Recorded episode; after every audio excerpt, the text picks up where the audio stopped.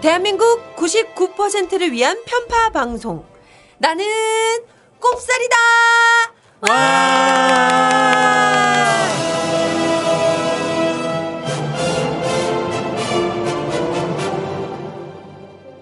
여러분들의 경제 눈을 환하게 밝혀드리는 등대지기 나는 꼽살이다 121회 시작하겠습니다. 나는 꼽살이다 121회 저는 경제의 눈을 뜨기 시작한 개구먼 각현합니다.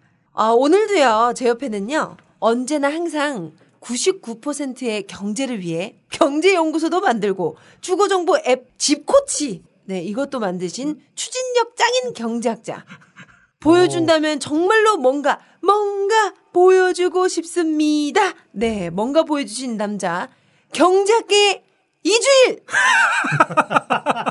아니 그 앞에는 좋았는데 왜 이게 결국 이주일이야 이게. 선들 선대 소장님 나왔냐? 어서 오세요. 네. 그래 나왔다. KBS 아침마당에 출연 정지 먹고 나왔다. 출연 정지 팍팍 먹었냐? 네. 어. 아니 제가 이거 뭔가 했더니 그 고 이주일 선배님께서 네. 이 노래를 부르셨더라고요. 못생겨서 죄송합니다. 그거 알아요? 몰라. 못생 몰라요? 아니 노래는 몰라. 아, 아 그래요? 거기 보면 이 뭔가 보여주고 싶습니다 가사가 있거든요. 아? 뭔가 보여주고 싶습니다. 뭔가 보여주고 싶습니다. 아, 이거는 맞나? 네. 자, 아, 오늘도 아 참 이 소개 마음에 드네요. 네, 경제학계 이주일. 네. 어떻게 추석 잘 보내셨고요? 아니 나 못 보냈잖아요. 어, 못 보냈어요? 아까 특집 방송도 했지만. 아, 그쵸. 어, 저희가 출연 오늘 정지 못해갖고. 출연 정지 그- 어, 특집 방송을 했거든요. 그래가지고 그래 잘못 진짜 보낸 것 사상 같아. 최악의 추석 연휴를 보냈어요, 진짜로. 머리가 좀더 빠진 것 같아. 아, 그렇진 않아. 아, 그렇진 않다고? 어, 근데 배가 좀 나오더라고. 아, 그래요? 안습이네요, 정말. 네. 에, 왜 선대인 소장님이 안습이고 머리가 더 빠졌는지는 여러분, 선대인 아침마당 출연정지 특집 방송을 꼭 한번 들어보시길 바라겠고요. 채권단의 추가 자금 지원이 거부당한 한진해운이 오늘 오후 중에 법정 관리를 신청하기로 했습니다. 정부도 한진해운의 우량 자산을 골라 살아남은 현대상선에 넘기는 방안을 추진하기로 했습니다. 한진해운이 오늘 오후 서울중앙지법에 법정 관리를 신청합니다. 한진해운은 오늘 오전 서울 여의도 본사에서 이사회를 열고 법정 관리 신청 안건을 만장일치로 의결했습니다. 동시에 정부도 여파를 줄이기 위한 대책들을 내놨습니다. 정은보 금융위 부위원장은 오늘 한진해운 관련 금융시장 점검회의에서 한진해운의 배 중에서 영업이익을 잘 내는 선박과 해외 영업 네트워크 등은 현대상선이 인수하는 방안을 적극 추진하겠다고 밝혔습니다. 또 해양수산부는 한진해운의 법정 관리로 화물 처리가 지연될 가능성에 대비해서 비상 대응반을 꾸려서 상황을 점검하기로 했습니다. 한진해운 사태가 국내뿐만이 아니라 세계 물류업계를 강타하고 있습니다. 법정 관리 신청 소식이 알려진 직후부터 세계 각지에서는 한진해운 선박이 입항을 거부당하거나 억류되는 사태가 이어지고 있습니다. 선주들은 용선료 회수를 위해 앞다퉈 선박을 압류하려고 하고 항구들은 장기 억류 등에 따른 피해를 우려해 아예 입항 자체를 거부하는 겁니다. 당장 미국 로스앤젤레스와 롱비치 항구에 기항할 예정이던 한진해운 선박 세척은 압류 가능성 때문에 입항을 포기한 채 캘리포니아 연안에서 오도 가도 못하는 신세가 됐습니다. 이 여파로 롱비치와 시애틀 등의 컨테이너 터미널들은 한진해운 선박에 실려 외국으로 나갈 예정이던 컨테이너들을 다시 돌려보내고 있습니다. 이러다 보니 한진해운 선박을 이용하려던 각국 수출입 업체들도 비상이 걸렸습니다. 서둘러 다른 해운사의 컨테이너 선을 찾느라 혈안이 돼 있지만 때맞춰 다른 해운사들이 운임료 할증을 발표하면서 더욱 난처한 상황에 빠졌습니다. 특히 미국 업체들이 추수감사절 등 휴일을 앞두고 재고를 쌓고 있는 가운데 한진해운 사태가 터져 그 충격이 더 큰 것으로 분석되고 있습니다. 미국 외에 중국 상하이와 샤먼, 스페인 발렌시아 등의 항구들도 한진해운이 사용료를 내지 못할 것을 우려해 아예 선박 입항을 막아버렸습니다. 시간이 갈수록 한진해운 선박의 입항을 거부하는 항구는 점점 늘어날 것으로 보이는 가운데 운송 비용도 천정부지로 치솟을 것으로 예상돼 전 세계 물류업계에 혼란이 적지 않을 것으로 보입니다. 이 한진해운 사태로 부산항의 존립이 위태로워지고 일자리가 만 개가 넘게 없어질 것이라는 얘기까지 나옵니다. 지난해 부산항에서 처리한 컨테이너는 우리 수출입 화물의 70%에 해당하는 1948만 개, 한진해운은 181만 개를 실어 날랐는데 이 중 100만 개 정도는 다른 항구로 가던 중 부산항에서 다른 배로 옮겨 실는 환적 화물입니다. 하지만 법정 관리 신청으로 이 중 60만 개 이상을 일본과 중국의 경쟁 항만에 뺏길 전망입니다. 터미널 입항과 예도선 수입, 환적 화물 처리비 등 부산항의 직접적인 피해액만 연간 4,400억 원에 이르고 해운, 항만 분야 일자리 2천여 개가 사라질 상황입니다. 중장기적 피해는 더 심각합니다. 하형료 무한 경쟁 속에 부산항 존립이 위태로워지고 일자리 만천 개가 사라질 수 있다는 전망도 나옵니다. 반면 부산에 취항하는 해외 선사들의 운임은 이미 최고 4배까지 치솟았습니다. 수출입 물류항으로서의 이점이 사라지면서 산업 기반이 송두리째 흔들릴 가능성도 제기됩니다. 자, 나는 곱살이다 121회 본격적으로 이제 들어가 보도록 할게요. 자, 오늘의 주제 얘기 시작해 보겠는데요. 요즘 아마 경제 관련해서 가장 큰 이슈라면 뭐니 뭐니 해도 바로 이걸 겁니다. 해운. 특히 그 중에서도 한진 해운. 네. 굉장히 뜨거운 이슈잖아요. 자, 9월 1일입니다. 한진 해운이 법정 관리를 신청하면서 우리 경제계에 태풍의 눈이 되었다고 해도 과언은 아닐 것 같은데요. 일단 그 물류 대란 문제가 계속 헤드라인에 나오고 있습니다. 앞으로 이 한진 해운을 어떻게 할 거냐, 살릴 거냐, 뭐 청산할 거냐, 합병할 거냐, 뭐 여러 가지 얘기가 나오고 있는데요. 자, 일이 이 지경이 된 게 과연 누구 책임, 책임인가, 이걸 가지고도 이 공방이 뜨겁게 벌어지고 있습니다. 자, 그래서 오늘 나는 꼽살이다에서는요, 한국 경제의 뜨거운 감자가 된 한진해운, 그리고 위기에 놓인 한국의 해운업 전반을 중심으로 얘기를 한번 나눠보려고 하는데요. 자, 저희 또 저희 둘만 있으면 좀 심심하잖아요. 네. 자, 오늘 이 얘기를 위해서 스튜디오를 찾아주신 아, 전문가, 저의 팬, 저를 예. 너무나도 잘 알고 있는 밤마다 나를 검색하고 있다는 저의 팬 아니 웬 자뻑 모드야 이게. 네. 모시겠습니다. 전성인 홍익대학교 경제학부 교수님 나와주셨습니다.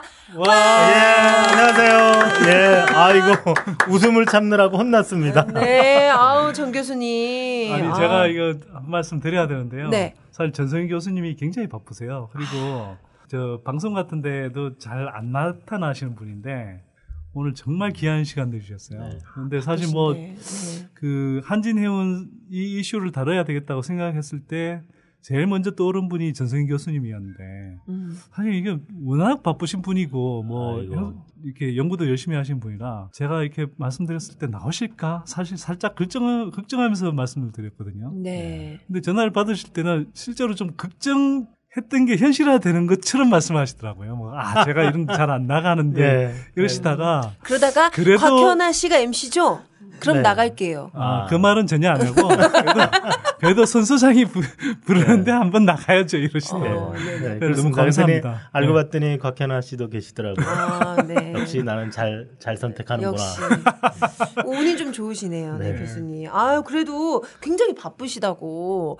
딴 데서 모시기 힘든 분인데 이렇게 낙곱살을 위해서 나와주셔서 정말 진심으로 감사드리고요. 아이, 무슨 말씀을요. 네네. 네. 어떻게 명절은 잘 보내셨고요? 그냥 미국에서 법정 관리 절차 어떻게 되나 책 봤습니다. 네. 역시. 한진해운 아, 관련해서. 역시 역시. 전문가다워. 네. 한 명은 잘리고 한 분은 또 이렇게 열심히 또 연구해 주시고. 근데 공통점은 배가 나오는 거는 아, 똑같습니다. 추석 연휴 때는 대체로 배가 나와요. 아, 그럼요. 좀 나아줘야지 추석을 잘 보낸 거죠. 자, 그러면요. 어, 일단 경제학계 이주일, 네, 선딜 오빠한테 질문 하나 하도록 할게요. 근데 이 뉴스를 보다 보면 뭐 법정 관리 이런 얘기 굉장히 많이 네, 나오는데요. 네, 네. 법정 관리라는 게 또 뭔지, 그리고 네. 누가 그 아무나 뭐 법정 관리 신청할 수 있는 건지, 뭔가 자기 좀 불리하다 싶으면 네. 법정 관리 해주세요 이렇게 할 수 있는 건지 네. 이 얘기 좀 해주세요. 그러니까 뭐 전성희 교수님이 더 자세하게 뒤에서 좀 풀어주시겠지만 기본적으로는 이제 기업이 그 경영 활동을 하다가 이제 좀 어려워지잖아요. 그냥 부도 이익에 몰렸을 때 그럼에도 불구하고 이 기업이 회생 가능성이 좀 있다 이렇게 이제 판단이 되면 법원이 이제 결정을 내려서 법원에서 이 지정한 제 3자가 이 자금을 비롯한 기업 활동 전반을 이제 대신 관리하게 하는 제도입니다. 그래서 이제 이걸 이제 법정 관리라고 표현을 하는 거죠. 법정 관리를 이제 신청하면은 법원 결정에 따라서 법원 관리 기업으로 이제 결정이 되고요. 그다음에 기업주가 좀 혜택을 보는 부분이 있습니다. 왜냐하면? 민사상 책임은 일단 면제가 돼요. 아, 그래서 이제 그런 부분에서 이제 이 도움이 되고요. 또 한편으로는 모든 채무가 이제 동결되기 때문에 채권자는 그만큼 이제 이 채권을 돌려달라. 그러니까 빚을 돌려달라. 갚아라. 네. 이런 것들에 이제 좀 제약을 받게 되는 거죠. 그래서 그- 기업으로서 보면은 망해가는 회사인데 그래도 그 법정 관리에 따라서 회생할 수 있는 그런 기회가 된다고 볼 수도 있죠. 음, 우리 개인으로 따지면 뭐 개인 회생 뭐 그렇습니다. 이거랑 좀 비슷한 네, 네, 면이 네, 네, 있다라고 네, 여기면 네. 될까요? 네. 자 그러면요 요 근래 그 낙곱살에서도 자- 저희가 조선업 좀 위험하다 문제 있다 뭐 해운업도 뭐 마찬가지다 이런 얘기 많이 했었거든요 그리고 또 정부에서도 구조조정 하겠다 이런 얘기를 했는데. 교수님 네, 일단 네. 이 해운업이 위험하다는 신호가 언제부터 이게 좀 나나요 이런 신호가요? 그러니까 뭐 이제 내부적으로 이제 언제 신호를 감지했는지는 이제 정확히 아직은 알려지지 않고 있는데요. 외부적으로는 해운업이 어렵다고 나온 게 아마 이명박 정부 말기 정도부터였던 걸로 그렇죠. 기억을 합니다. 네. 그때 이제 그 H2D2 뭐 이런 표현이 많이 돌았어요. 예, 그 이제 위험한 회사가 네 군데가 있는데 네, 네. H자로 시작하는 회사가 네. 두 군데, 네. D자로 시작하는 네, 회사가 네. 두 군데. 아, 그래서 네. 이제 짐작은 좀 가는데요. H2, 네네. D2 그러는데 뭐 그 회사 이름들을 말할 수는 없지만 그 H 중에 하나가 이번에 한진해운. 문제가 된 음. 한진해운이었죠. 네. 네. 그렇다면 뭐 이 원인이 또 뭔지 이렇게 지금 네네. 네네. 어, 원인은 이제 여러 가지가 있을 수가 있겠습니다. 이제 외부적 효과도 있겠고요. 그러니까 외부적 환경 변화가 해운업 전체에 불리하게 돌아간 그런 측면도 있겠고 경영상의 실수도 있었을 음. 것 같고요. 네. 그리고 최종적으로는 이제 정부의 위기 관리가 맨 끝 부분에서 어, 좀 잘못됐기 때문에 문제가 더 커졌다 이렇게 한 네. 세 가지 네. 정도가 음. 뭐 합작이 돼서 지금 네. 이렇게 나타난 게 아닐까. 네. 그럼 이 세 가지 이유를 저희가 이제 꼼꼼히 한번 따져 보도록 할게요. 자, 일단은 우리나라 해운업이 어떤 구조로 되어 있는지 이게 좀 구조 이런 거 좀 살펴보다 보면 문제점이 좀 밝혀질 것 같은데요. 자, 지금 가장 이슈가 되고 있는 한진해운 그리고 또 역시 뉴스에 자주 등장해요. 현대상선. 네, 네. 사람들이 많이 알고 있어요. 네. 근데 해운업이 굉장히 우리나라가 전 세계적으로 유명하잖아요. 어, 조금은 이제 다른데요. 조선업 같은 경우는 우리가 전체 에, 전 세계 조선에서 차지하는 비중이 굉장히 높습니다. 어, 그런데 해운업 같으면 이제 우리보다는 옛날에부터 바다를 누볐던 그런 회사들이 많이 있습니다. 뭐 네덜란드라든지 네. 네. 그리스라든지 쪽으로 보면 이제 파나마 국적의 배들 네. 물론 이제 운행하는 해운 업체는 좀 다른 데겠지만 네. 그래서 우리나라 같은 경우 이제 한진해운은 국내에서는 1위, 현대상선이 국내에서는 2위인데요. 전 네. 세계적으로는 한진해운이 8위, 현대상선이 15위. 뭐 네. 이제 기준을 뭘로 잡느냐에 따라 조금씩 다르겠습니다.만 대충 네. 이 정도 순위인 것 같습니다. 네. 네. 자, 오늘 선대 선대 소장님 조용하시네요. 내, 내내거리면기만 하시네요. 아니 대본에 다 전성인 교수님 이름으로 돼 있는데 왜? 어, 그래요? 아니, 보통은 네. 말이 길거든요. 계속 첨언하고 자기 아는 거 있으면 막 다 털어놓으려고 아는 척 하려고. 아니 그 아직 뭐 충격에서 못 벗어났어? 어? 깨어나 이제. 아침, 사실- 아침마당 효과가 네. 좀큰것 같습니다. 아 이거 그 유명한 아침마당 효과. 어차피 저 전성인 교수님 모시고 하는 이야기니까 하여간 자 빨리 아침마당 효과에서 벗어나시길. 이미 벗어났어. 당신만 자꾸 그런 안 하면 돼. 그래? 눈이 좀 촉촉한데 눈가가? 내 척척해 내가. 어. 네, 잘 알겠습니다. 자, 아까 그 교수님께서 세 가지 이유를 이제 대두셨는데, 네네. 자, 해운업이 위기에 빠진 이유. 일단 음. 이제 경영을 잘못했다. 뭐 이런 주장. 그리고 또 요즘에 전 세계 경제가 침체돼 있잖아요. 그러다 그렇습니다. 보니까 뭐 수출 뭐 이런 게 제대로 이루어지지 않으니까 네. 아무래도 해운업 자체가 또 직격탄을 맞을 수밖에 없다. 뭐 그렇습니다. 이런 얘기도 나오고 있고.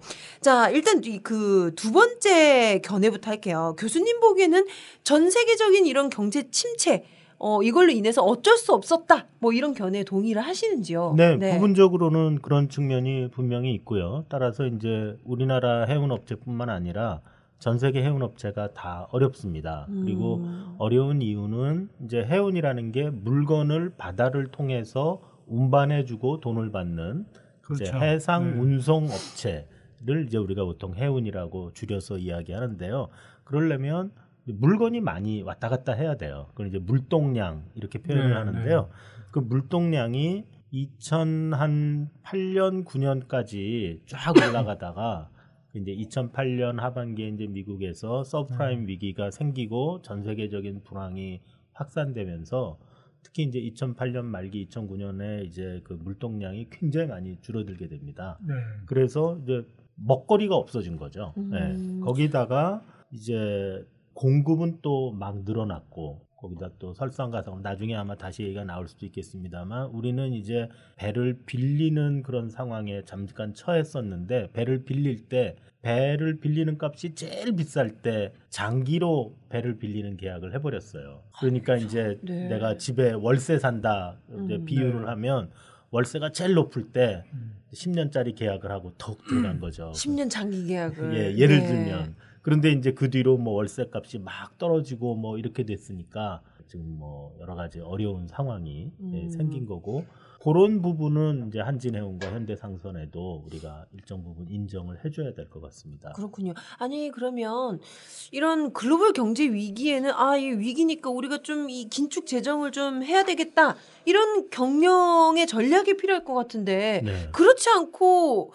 아까 말씀하신 대로 어 우리가 돈을 좀 더 많이 내서 어 더 빌려야지 이건 좀 약간 경영상의 문제를 우리가 좀 지적을 한번 해봐야 되지 않을까라는 생각이 드는데요. 네. 여기 그렇게 관련돼서 아까 말씀해 이게 바로 용선료라는 건가요? 그렇습니다. 네네. 네.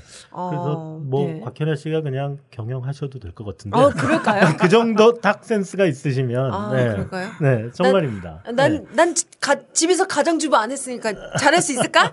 아니 더 못할 것 같아요. 왜? 그러니까 그게 이제 많은 사람들의 상식이죠. 음. 예, 그런데 이제 에, 불행하게도 어 이제 한진해운의 입장에서는 이제 그런 일이 벌어지지 않았던 거죠. 그리고 음. 거기에는 이제 뭐 여러 가지 요소가 아, 있는 것 같아요. 왜 그러면 배를 사지 않고 배를 빌리게 됐었나? 그러니까요. 네. 그런 문제도 있겠고 왜 그렇게 장기 계약을 급하게 했는가? 그런 것에 관해서 좀 더 정확한 거는 아마 이 문제는 수없이 많은 소송이 이제 앞으로 난무하게 될 거라고 생각이 들거든요. 음. 그리고 당사자들이 이제는 더 이상 진실을 말할 인센티브도 없고요. 왜냐하면 진실을 말해서 자기한테 유리하지 않을 가능성도 있으니까 결국은 어쩌면 이제 사직 당국의 수사 적어도 민사소송 과정에서 이제 법정 공방을 통해서 밝혀져야 될 부분이고 아마 정권이 바뀐다면 청문회도 할 수도 있지 않나 하는 그런 생각도 그러니까요. 아니, 듭니다. 사실 이 경영만 좀 제대로 잘 하면, 그 이번에 그 추석 때그 여기 영남 지방에는 지진도 나고, 또 막 여기 해우는 뭐 문제 생기고 그래가지고, 네. 엄청 분위기가 안 좋았대요. 이 추석 때 이제 막 하하 웃- 웃으면서 이제 가족들끼리 이렇게 신나야 되는데 그 우리 선대 소장님처럼 분위기가 안 좋았대요. 그래가지고 아니 진짜 아 아니 이기, 보자 하니까 이겨내라고. 내가 그렇게 만만해? 어? 그러니까 사실 분위기는 음. 나쁘진 않았어. 근데 네, 나만 심적으로 좀 이렇게 부모님 앞에서 표정 관리하고 있었지. 네 그래서 음, 네 넘어갈 넘어갈게요. 아, 또더 그러세요? 깊이 얘기하면 네. 울것 같으니까 네 넘어갈게요. 네 자, 그래서 어이가 없네. 아, 어이가 없네 진짜. 네. 자, 이런 부분은 교수님 네. 말씀하신 대로 좀, 좀 많이 밝혀져야 음. 될 부분인 것 같은데, 자, 네. 여기에서 이제 또 정부 책임, 마지막으로 나오는 이제 정부 책임을 주장하는 목소리가 있는데요. 네네. 자, 이분들의 주장은 이렇습니다. IMF 외환위기 이후에 이 정부에서 이 기업들한테 어, 부채 비율을 200% 이하로 내리라! 이런 식으로 요구를 했다고 하는데, 네, 그런 얘기가 있었죠. 네. 근데 해운업의 뭔가 특수성을 고려했을 때는 이거 너무 무리한 요구 아니었냐. 해운회사들한테도 어떻게 똑같은 요구를 했냐. 뭐 이런 얘기가 있어요. 네네. 그래서 이 부채 비율을 맞추려다 보니까 가지고 있는 배를 막 외국에 팔게 되고 뭐 그래서 뭐 빌려 쓰고 뭐 이런 이렇게 된 거 아니냐. 어 그래서 정부가 위기를 가져온 거 아니냐? 뭐 이런 주장이 있는데 여기에 대해서는 어떻게 생각하시나요?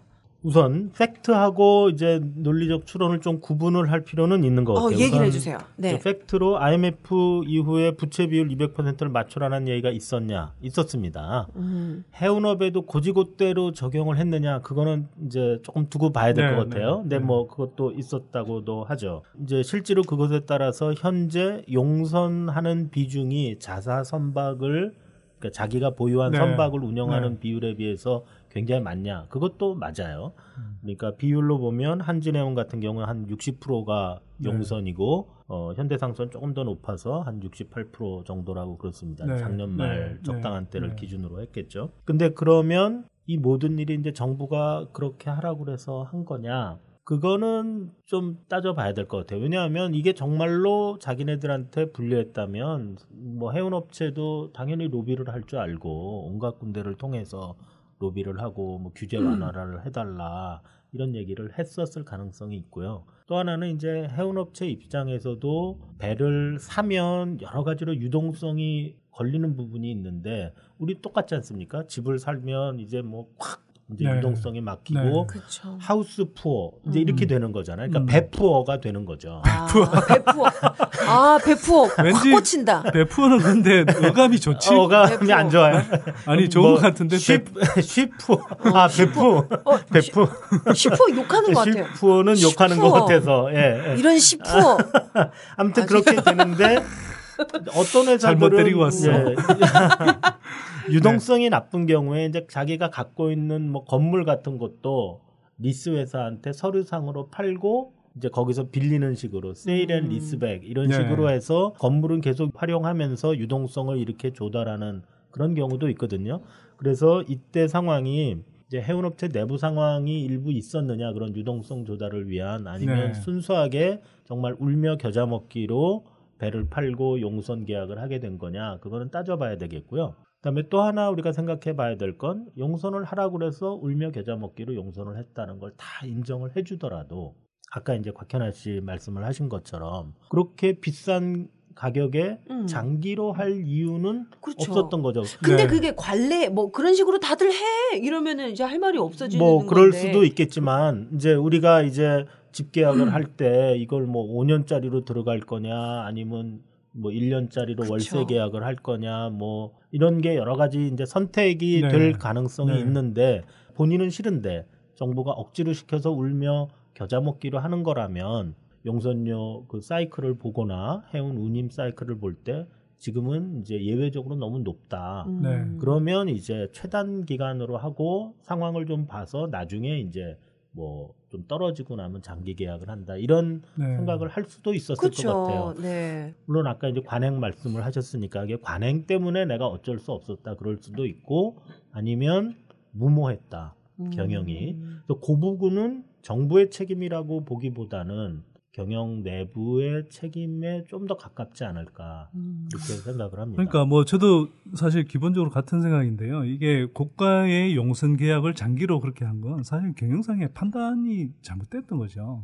상대적으로 이제 뭐 해운 경기가 좋을 때 이렇게 용선료가 이렇게 높아져 있는 상황에서 이런 상황이 계속 지속될 거다라는 그런 판단을 했던 것 같고요. 음. 그렇게 해서 무리하게 이제 좀 장기 계약을 한 건데, 근데 이게 이제 해운이라는 것이 물론 뭐 그때 시점에서 경기가 좋을 때 시점에서 보면 이게 이제 뭐 계속 뭐 업황이 좋아질 것 같다 이런 뭐 착각에 빠질 수는 있지만 사실 이렇게 뭐 역사적으로 보면 이게 해운 뭐 경기라는 것도 일정한 사이클을 뭐 세계 경기 흐름에 따라서 사이클을 사실 그리거든요. 사실 세계 경기하고 굉장히 맞물려 있는 게 바로 해운 경기죠. 왜냐하면 아까 이제 그렇죠. 말씀하셨다시피 각국이 이제 이 물건을 실어 나르고 하는 물량이 경기가 활성화됐을 때 이렇게 물동량이 많아지고 이제 뭐 또 경기가 줄어들 그러니까 침체되면 이게 줄어들고 뭐 이런 상황들이 벌어지잖아요. 그러면 그럴 가능성들에 대해서 이제 상당히 좀 주의를 기울여, 기울여서 용선 계약을 했었어야죠. 근데 그런 걸 하지 않고 그냥 그때 어떤 업황이 계속 앞으로도 연장될 것 같다. 이런 식으로 이제 이 뭐 추측해서 또는 좀 무리한 경영 판단을 해서 그렇게 했다는 것 자체는 사실은 뭐 정부의 책임보다는 이거는 기업들의 경영상의 판단 잘못이다 이렇게 음. 보는 게 더 가까울 것 같습니다. 네. 아, 그래서요. 아 경- 오랜만에 한마디 했네. 네. 그래. 입에서 단내나 얘기 좀 하세요. 자 네네. 이제 또 한, 한동안 침묵할 거야. 드디어 네. 아유, 진짜. 아니, 그래서 그, 음. 이제 경영의 문제를 우리가 좀 더 이제 지켜, 아니, 그러니까 좀 더 들여다 본다면, 참 재밌는 게요. 이 한진해운하고 현대상선 이 두 기업을 보면 이거 공통점이 있잖아요. 일단 CEO가 둘 다 여성분이시잖아요. 지금 한진해운은 뭐 지금은 아니시긴 하지만, 근데 두 분 다 경영을 맡고 있던 남편이 죽고 나서 그 자리에 이제 앉게 된 경우더라고요. 그 전까지는 두 분은 뭐 사실상 경영하지 않으셨던 네, 그냥 네. 일반 주부. 네. 근데 얘기가 나왔으니까요. 전 한진해운 회장이었던 이 최은영 씨 얘기를 안 할 수가 없을 것 같습니다. 이게 굉장히 좀 네. 많이 이제 신문 기사에도 나오곤 했는데 그렇죠. 얼마 전에 이제 청문회에서 나와가지고 이 국회의원들이 막 어이 어떻게 된 거냐 이렇게 질타를 하니까 울면서 그때 맡으실 때 전문성이 없는 분이 경영을 잘 할 거라고 판단하고 맡으셨습니까? 제가 집에만 있다 나와서 전문성은 많이 부족하였습니다. 아, 가정주부로 집에만 있다 나와서 전문성이 부족했다. 이런 식으로 이제 얘기를 했어요. 그래서 아, 좀 저는 사실 여- 같은 여자 입장에서는 진짜 이런 얘기는 안 했으면 좋겠거든요. 전문성이 뒤- 없는데 왜? 아, 뒤에 숨는 느낌이잖아요. 그렇죠. 저는 굉장히 좀 네. 쪽팔리는 얘기잖아요. 이러면은 전 전국에 퍼져 있는 가정주부들이 화가 난단 말이에요. 그런 거 있잖아요. 가정주부들 막 운전하다가 운전 좀 잘못하면 제가 막 여자 말이야. 그냥 집에서 운전이 날 것이 이런 식으로 우리가 전체가 욕을 먹는단 말이에요. 이렇게.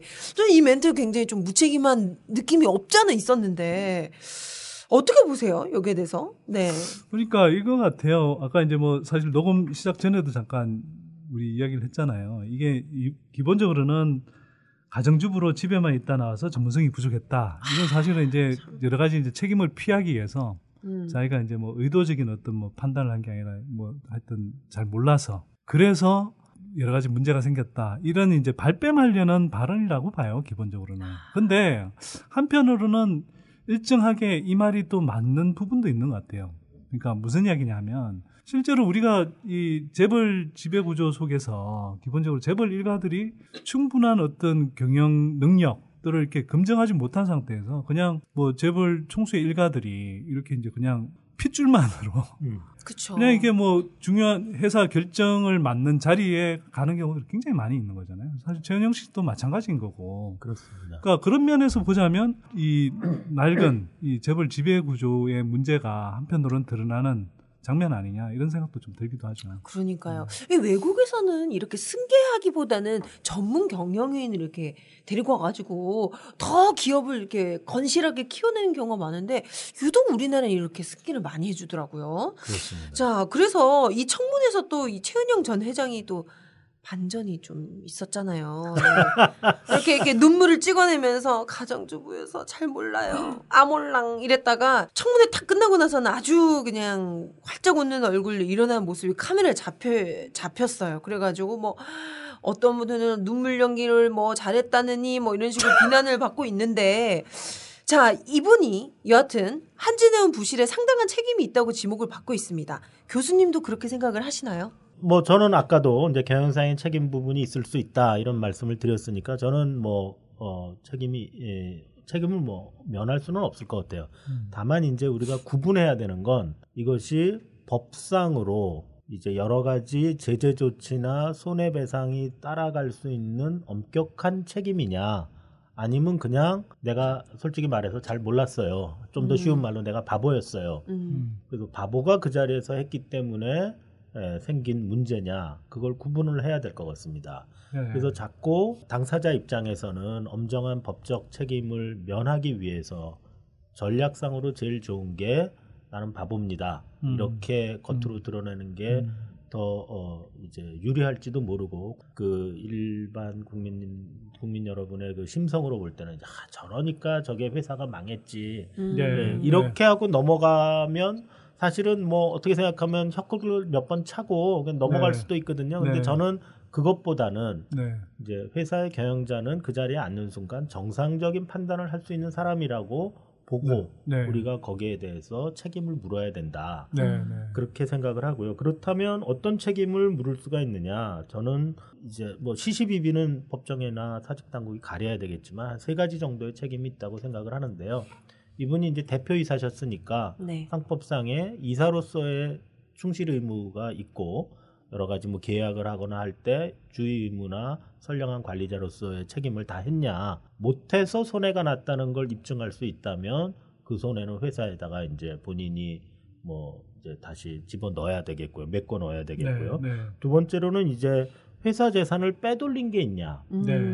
그랬다면 이제 지금은 채권단이 이 회사 재산에 관한 관리권을 간접적으로 갖고 있는 상황이니까 이거는 채권단에게 해가 되는 상황이거든요. 그렇다면 이제 채권단이 회사 재산을 빼돌리거나 의무에 없는 변제를 했거나 네. 그 도산에 임박해서 특히 그런 경우는 너 이거 도시 갖고 와. 네.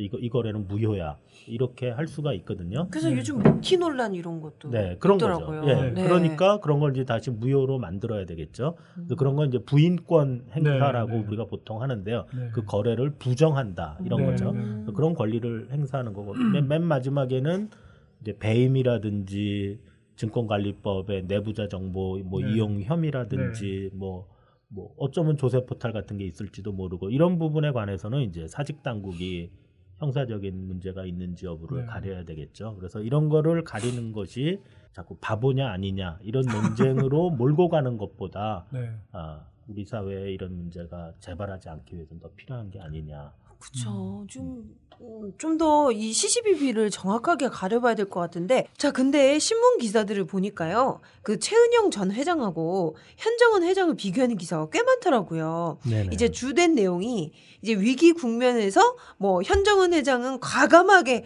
이 사제를 출연하고 용선녀 협상을 비롯해서 회사를 살리기 위해서 최선을 다했다.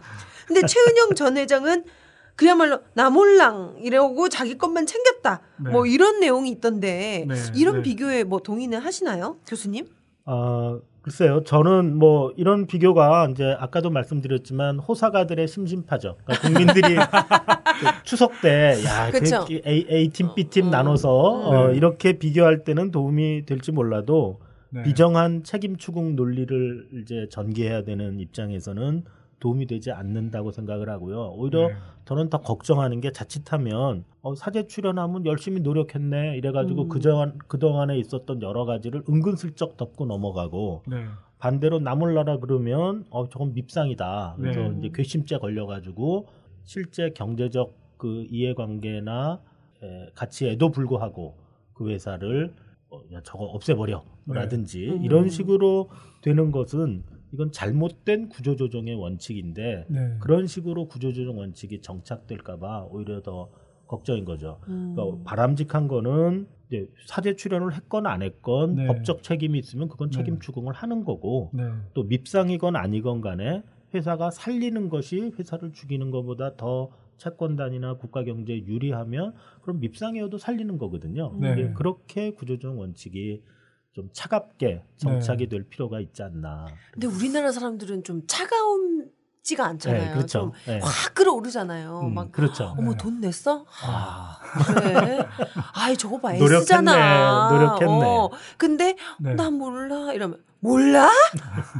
왜 몰라?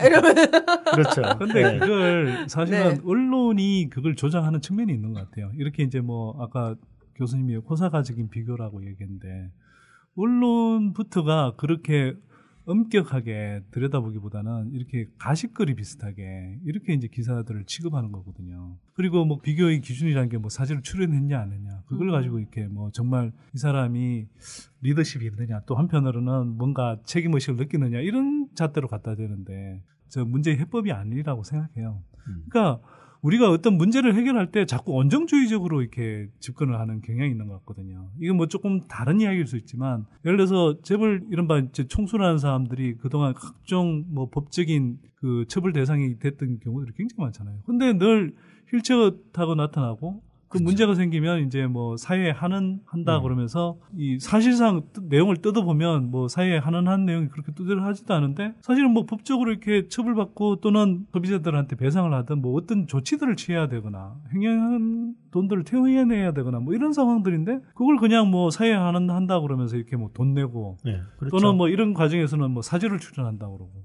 이런 식으로 하면 뭔가 이렇게 그 사람이 문제를 해결하는 뭐 제스처를 하는 것처럼 이렇게 평가를 하고 그렇게 해서 실제로 문제가 돼야 될 부분들 음.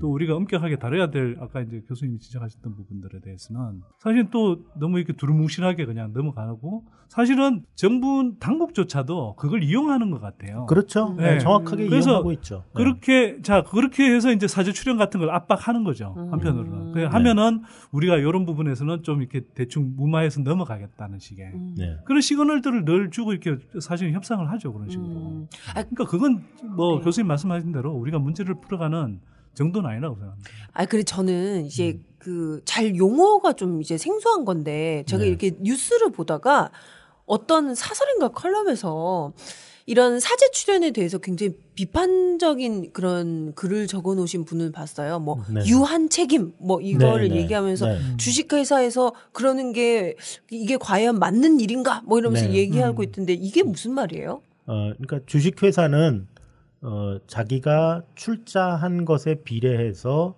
혜택을 받고 회사가 이제 돈을 많이 벌면 배당을 해주는데 그 배당을 내 이제 출자한 것에 비례해서 출자를 많이 한 사람은 이제 비례적으로 배당을 많이 받아. 출자란 게 이제 투자한 거. 예, 투자를. 예, 네. 네. 내가 주식을 많이 샀으면 음. 그리고 이제 조금 간 사람은 조금 하고 반대로 회사가 망하면 이제 주식회사와 조합이 다른 이유는 조합은 개별 이제 사원들이 무한 책임을 지는데 그러니까 끝까지 개별 사람들이 그 단체 행동의 결과에 대해서 다 책임을 져야 돼요. 네. 그런데 주식회사는 이제 자기가 특별하게 범법 행위를 하지 않는 한 자기의 출자 지분만큼 그냥 탁 털고 그걸로 끝나면 되는 거예요. 네, 네. 그것이 이제. 투- 주식회사 제도가 이제 역사적으로 발전한 굉장히 큰 거였고 네. 오히려 그것 때문에 한때는 주식회사 제도가 특혜다 네, 네. 이런 얘기가 네. 많이 있었어요. 왜 네. 남들은 다 끝까지 손해 보는데 쟤는 왜 출자 지분만 탁 털고 네. 또 묶고 다니냐. 네. 그래서 옛날에 이제 처음에 이제 외국에서 주식회사 제도가 나올 때는 왕이 이렇게 허가를 줬어요. 차터라 그래가지고 그래서 뭐 예를 들면 뭐 동인도 회사 아니면 음. 뭐 이제 영란은행, 잉글랜드 은행, 요 지금 이제 영국의 중앙은행이 됐죠. 그런 회사들은 다 국왕의 차터가 있습니다. 그러니까 설립 허가증이 지금은 음. 뭐 그런 것은 아니지만 그런데 뭐 얘기가 좀 딴 데로 샜습니다만 요번 같은 경우에도 그래서 잘못이 없으면 본인이 털고 끝내겠다면 털고 끝낼 수가 있어야 되는 거예요. 음. 그것이 이제 유한 책임의 논리고 제가 아까 책임 추궁이라고 얘기한 것은 잘못이 있다면 음. 그것이 이제 충실 의무를 소홀히 했거나 회사 재단을 빼돌렸거나 실정법을 위반했거나 그럴 경우에 이제 문제가 된다는 것이지 잘못이 없이 그냥 내가 바보였다. 근데 음. 최선의 에, 그 물어보고 다 했는데 그때는 몰랐다. 근데 음. 뭐 고의나 뭐 이런 거는 없었다. 음, 뭐 음. 그렇다면 그냥 털고 넘어갈 수 있어야 되는 거죠. 음, 네네. 근데 이제 지금 이제 조사를 해봐야 되니까요. 이게 그렇죠. 뭐 잘못이 네. 있는지 없는지는요. 네, 그렇죠. 뭐 일방적으로 뭐 믿을 수 있는 건 아니고요. 네네. 그럼 과연 한국의 해운업이 왜 위기로 몰렸나 이런 얘기를 좀 한번 해볼게요. 이제 구조조정과 법정 관리로 가는 과정을 좀 짚어봤으면 하는데요. 이 올해 들어서 굉장히 정부에서 이 구조조정 얘기가 아주 많이 나왔어요. 네. 그렇습니다. 음. 가장 그 구조조정이 시급한 산업으로 지목된 게 이제 바로 조선업, 해운업 이거였는데 네. 자 결국 한진해운은 법정 관리로 갔는데요. 자 한진 해운에게 이 법정 관리 말고는 다른 방법이 없을까요, 교수님? 글쎄요. 저는 오히려 법정 관리를 빨리 가는 게 낫었다. 이렇게 네, 생각을 그렇죠. 합니다. 네. 음, 이제 해운회사는 워낙 채권자가 도처에 깔려 있어요. 그러니까 이제 국내 뭐 예를 들면 내가 이제 무슨 어, 제조업을 한다, 중소기업이다. 그러면 뭐 주로 국내 채권자가 있고 채권자도 은행이나 뭐 이렇게 몇 개로 아주 단순한데 여기는 막 우선 갖고 있는 배 선적도 뭐 어떤 건 우리나라 선적이고 어떤 네. 건 파나마 선적이고 선주도 뭐 막 이렇게 정신 네. 없고 음. 그 다음에 이게 뭐 지구상에 도처를 다니거든요. 어떤 네. 배는 중국에 있고 다 배가 이제 바닷가에 떠 있고 어떤 건 공해상에 있고 어떤 건 영해상에 있고 이러기 때문에 제대로 된 그 구조조정을 하려면 채권단을 모아야 되는데 채권단이 워낙 이질적이에요. 음. 그리고 이제 대출 채권만 봐도 조선업 같은 경우는 이제 장치 산업이고 한 군데 이렇게 붙박이로 있기 때문에 산업은행이나 수출입은행이 대출을 많이 해줬는데요. 한진해운 같은 경우는 그쪽에 그렇게 대출이 많지 않아요. 그래서 이- 이런 국제적인 면모를 생각하면 애초에 채권단의 강한 구조조정 의지가 없었을 수도 있는 거예요. 그래서 이거는 이제 빨리 법정 관리를 갔었어야 되고 음. 또 어, 법정 관리도 저는 미국에서 갔었어야 된다. 미국에서 왜냐하면 이제 국제적인 이제 도산을 처리하는 데 있어서 우리나라 법보다는 미국 법이 훨씬 더 조금 유리한 측면이 있고 채무자한테 또 미국의 국력이 우리나라 국력보다 훨씬 크기 때문에 채권단이 미국의 법원을 우리나라 법원보다 더 무서워해요. 아 그래요. 그래서 이거 하지 마. 그랬을 음. 때 이제 그 말을 네 알겠습니다 하고 준수하는 강도가 음. 미국 법원이 훨씬 그런 명령을 내렸을 때 더 무서워하거든요. 그래서 저는 미국 법원에 갈 생각을 하고 꼭 가는 것은 둘째 문제고요. 그 카드를 올 초부터 협상해서 슬금슬금 보였어야 된다. 그러니까 시기도 좀 더 빨랐어야 된다. 네. 근데 이 한진해운은 우리나라 기업인데 이렇게 미국 법정에 서서 이렇게 법정 관리 들어갈 수 있어요? 그게 이제 미국 파산 절차의 아주 장점이죠. 미국 파산 절차는 미국 내에 주소가 있거나 여기 이제 이번 추석 때 공부한 겁니다. 어, 아유 배 나오신 보람이 있네. 아니, 아유. 추석 때도 쉬지 않고 공부를 하셨단 말이에요. 예. 그래서 이제 보통 11장 절차라고 하는데요. 미국의 회생 절차는 11. 네, 네. 챕터 11이요. 네. 그걸 신청하는 자격이 미국 내 주소가 있거나 아, 사업소가 있거나 자산이 있는 그런 음. 사람이면 할 수 있어요. 채무 네. 기업이 할 때는. 네, 그래서 한진해운은 제가 보니까 뭐 뉴저지에 뭐, 네. 뭐 토지도 가지고 있고 음. 사업소도 있고 5만 음. 군데 판매 대리점 뭐 잔뜩 네, 네. 있어요. 네. 그렇기 때문에 뭐 미국 내에서 한다 그럴 때 네. 미국이 받아주지 않을 가능성은 없습니다. 어허. 네, 그런데 이제 꼭 거기를 갔었어야 한다기보다는 그 가능성을 심도 있게 검토하면서 그럼 소문이 나지 않겠습니까? 네, 네. 그렇죠. 그러면 이제 산업은행, 수출입은행, 채권단 갈때 그 카드를 보여주는 겁니다. 네. 나눈딱 감고 나도 여기 갈 수도 있다. 음. 네. 그러니까 그러면서 벼랑 끝 전략을 서로 하고 그러면서 같이 잘해보자. 그런 그런 게 강원 양면 전략을 더 했어야지만 저기 채권단도 정신 바짝 차리고 했을 텐데 채권단은 지금 그 당시에 대우조선 해양이 워낙 컸거든요. 네, 네. 이쪽에 4조 그다음에 또 신규 4조 몇천억 넣었지. 그렇죠. 저쪽에 수출입은행 9조 물려 있지. 그리고 이제 거기 막 지금 분식 얘기 나오지. 그러니까 정신이 네. 없었잖아요. 네. 그러니까 네. 선거 끝나면 이거 어떻게 네. 이 조선업부터 한다 이런 얘기가 있어서 대우 해, 해운업은 니네들이 알아서 해좀 어떻게 네, 해봐. 네. 그리고 별로 신경을 안 쓴 부분이 있어요. 음. 그래서 더 세게 들어갔었어야 된다. 그런 음. 드는 거죠. 아하, 좀 그런 부분이 아쉽다. 근데요, 이 한진해운이랑 현대상선 둘 다 좀 상황이 안 좋았는데 네네. 현대상선은 이 회생 쪽으로 좀 가닥이 잡혔죠. 네네. 그런데 이 한진해운은 법정 관리로 갔는데 이 음. 두 회사에 어떤 차이가 있길래 이렇게 다른 길을 가게 된 건가요? 글쎄요, 저는 솔직히 양자의 차이를 못 찾겠어요. 둘 다 똑같이 이름 차이? 둘다 똑같이 에, 이제 해운업이고 회사 규모나 경영 실적만 보면 오히려 현대 상선이 더 나쁘다고 볼 여지가 많아요. 어, 네. 그래요? 예. 그래서 우선 전 세계 주위로 봐도 한진해운은 8위고 현대상선은 15위고 음. 그렇죠. 그리고 작년 말 기준이긴 합니다만 부채 비율이 한진해운이 850% 이건 물론 많죠. 음. 많지만 현대는 2000%예요. 네. 아이고. 네. 그 다음에 단기 순이익이 한지는 뭐 이렇게 살짝 해가지고 양수로 만들었지만 기본적으로 똔똔이고요. 네. 현대는 뭐 마이너스 4천억 음. 넘는 적자 이렇거든요. 그러니까 규모로 보나 부실의 정도로 보나 뭐 어떤 의미로 볼 때도 현대 상선이 먼저 정리가 될 가능성이 굳이 음. 하나를 정리한다면 예, 그랬던 것이 많은 많은 사람들의 생각이었고 아마 한진해운은 자기네가 지금 9월 현재 이 지경에 이르리라고 연초에 아마 거의 생각을 못했을 거예요. 그때 오히려 둘 중에 하나를 뽑아라 그러면 많은 사람들은 현대상선 쪽을 더 많이 뽑았을 가능성이 있습니다. 아, 아니, 그러니까 이게 뭔가 객관적인 그런 뭐 지표로 이렇게 어떤 건 회생, 어떤 건 법정 관리 이렇게 되는 부분이 아닐 수도 있나 봐요. 아, 그런가요? 우선은 법정 관리라고 해서 꼭 이제 회사를 죽이는 것은 아닙니다. 아, 그러니까. 요번에 이제 법정 관리에서 결정이 난 건 청산 가치보다 존속 가치가 높기 때문에 음, 음, 음. 회생으로 간다고 우리나라 이제 그, 어, 저 중앙지법 파산부가 파산 6부인가요? 거기서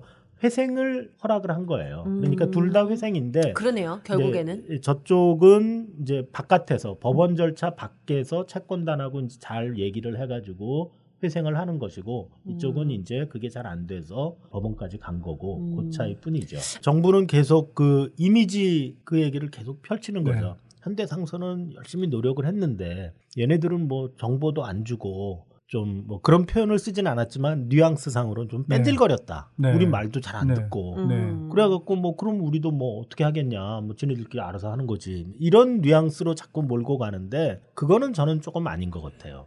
음, 그러니까 네. 진짜 아, 특히 국가가 이제 구조조정에 들어가서 볼 때는 이 회사를 살리는 게 국가적으로 도움이 되나 어떤 다른 이유에서 그것이 네. 뭐 국방이건 지역 경제건 아니면 그 산업 자체에 갖고 있는 근원적인 네, 네. 중요한 거건 상대적인 규모건 이런 걸로 판단을 해야지 뺀질거리냐 이건 좀 아닌 것 뺀질거렸어.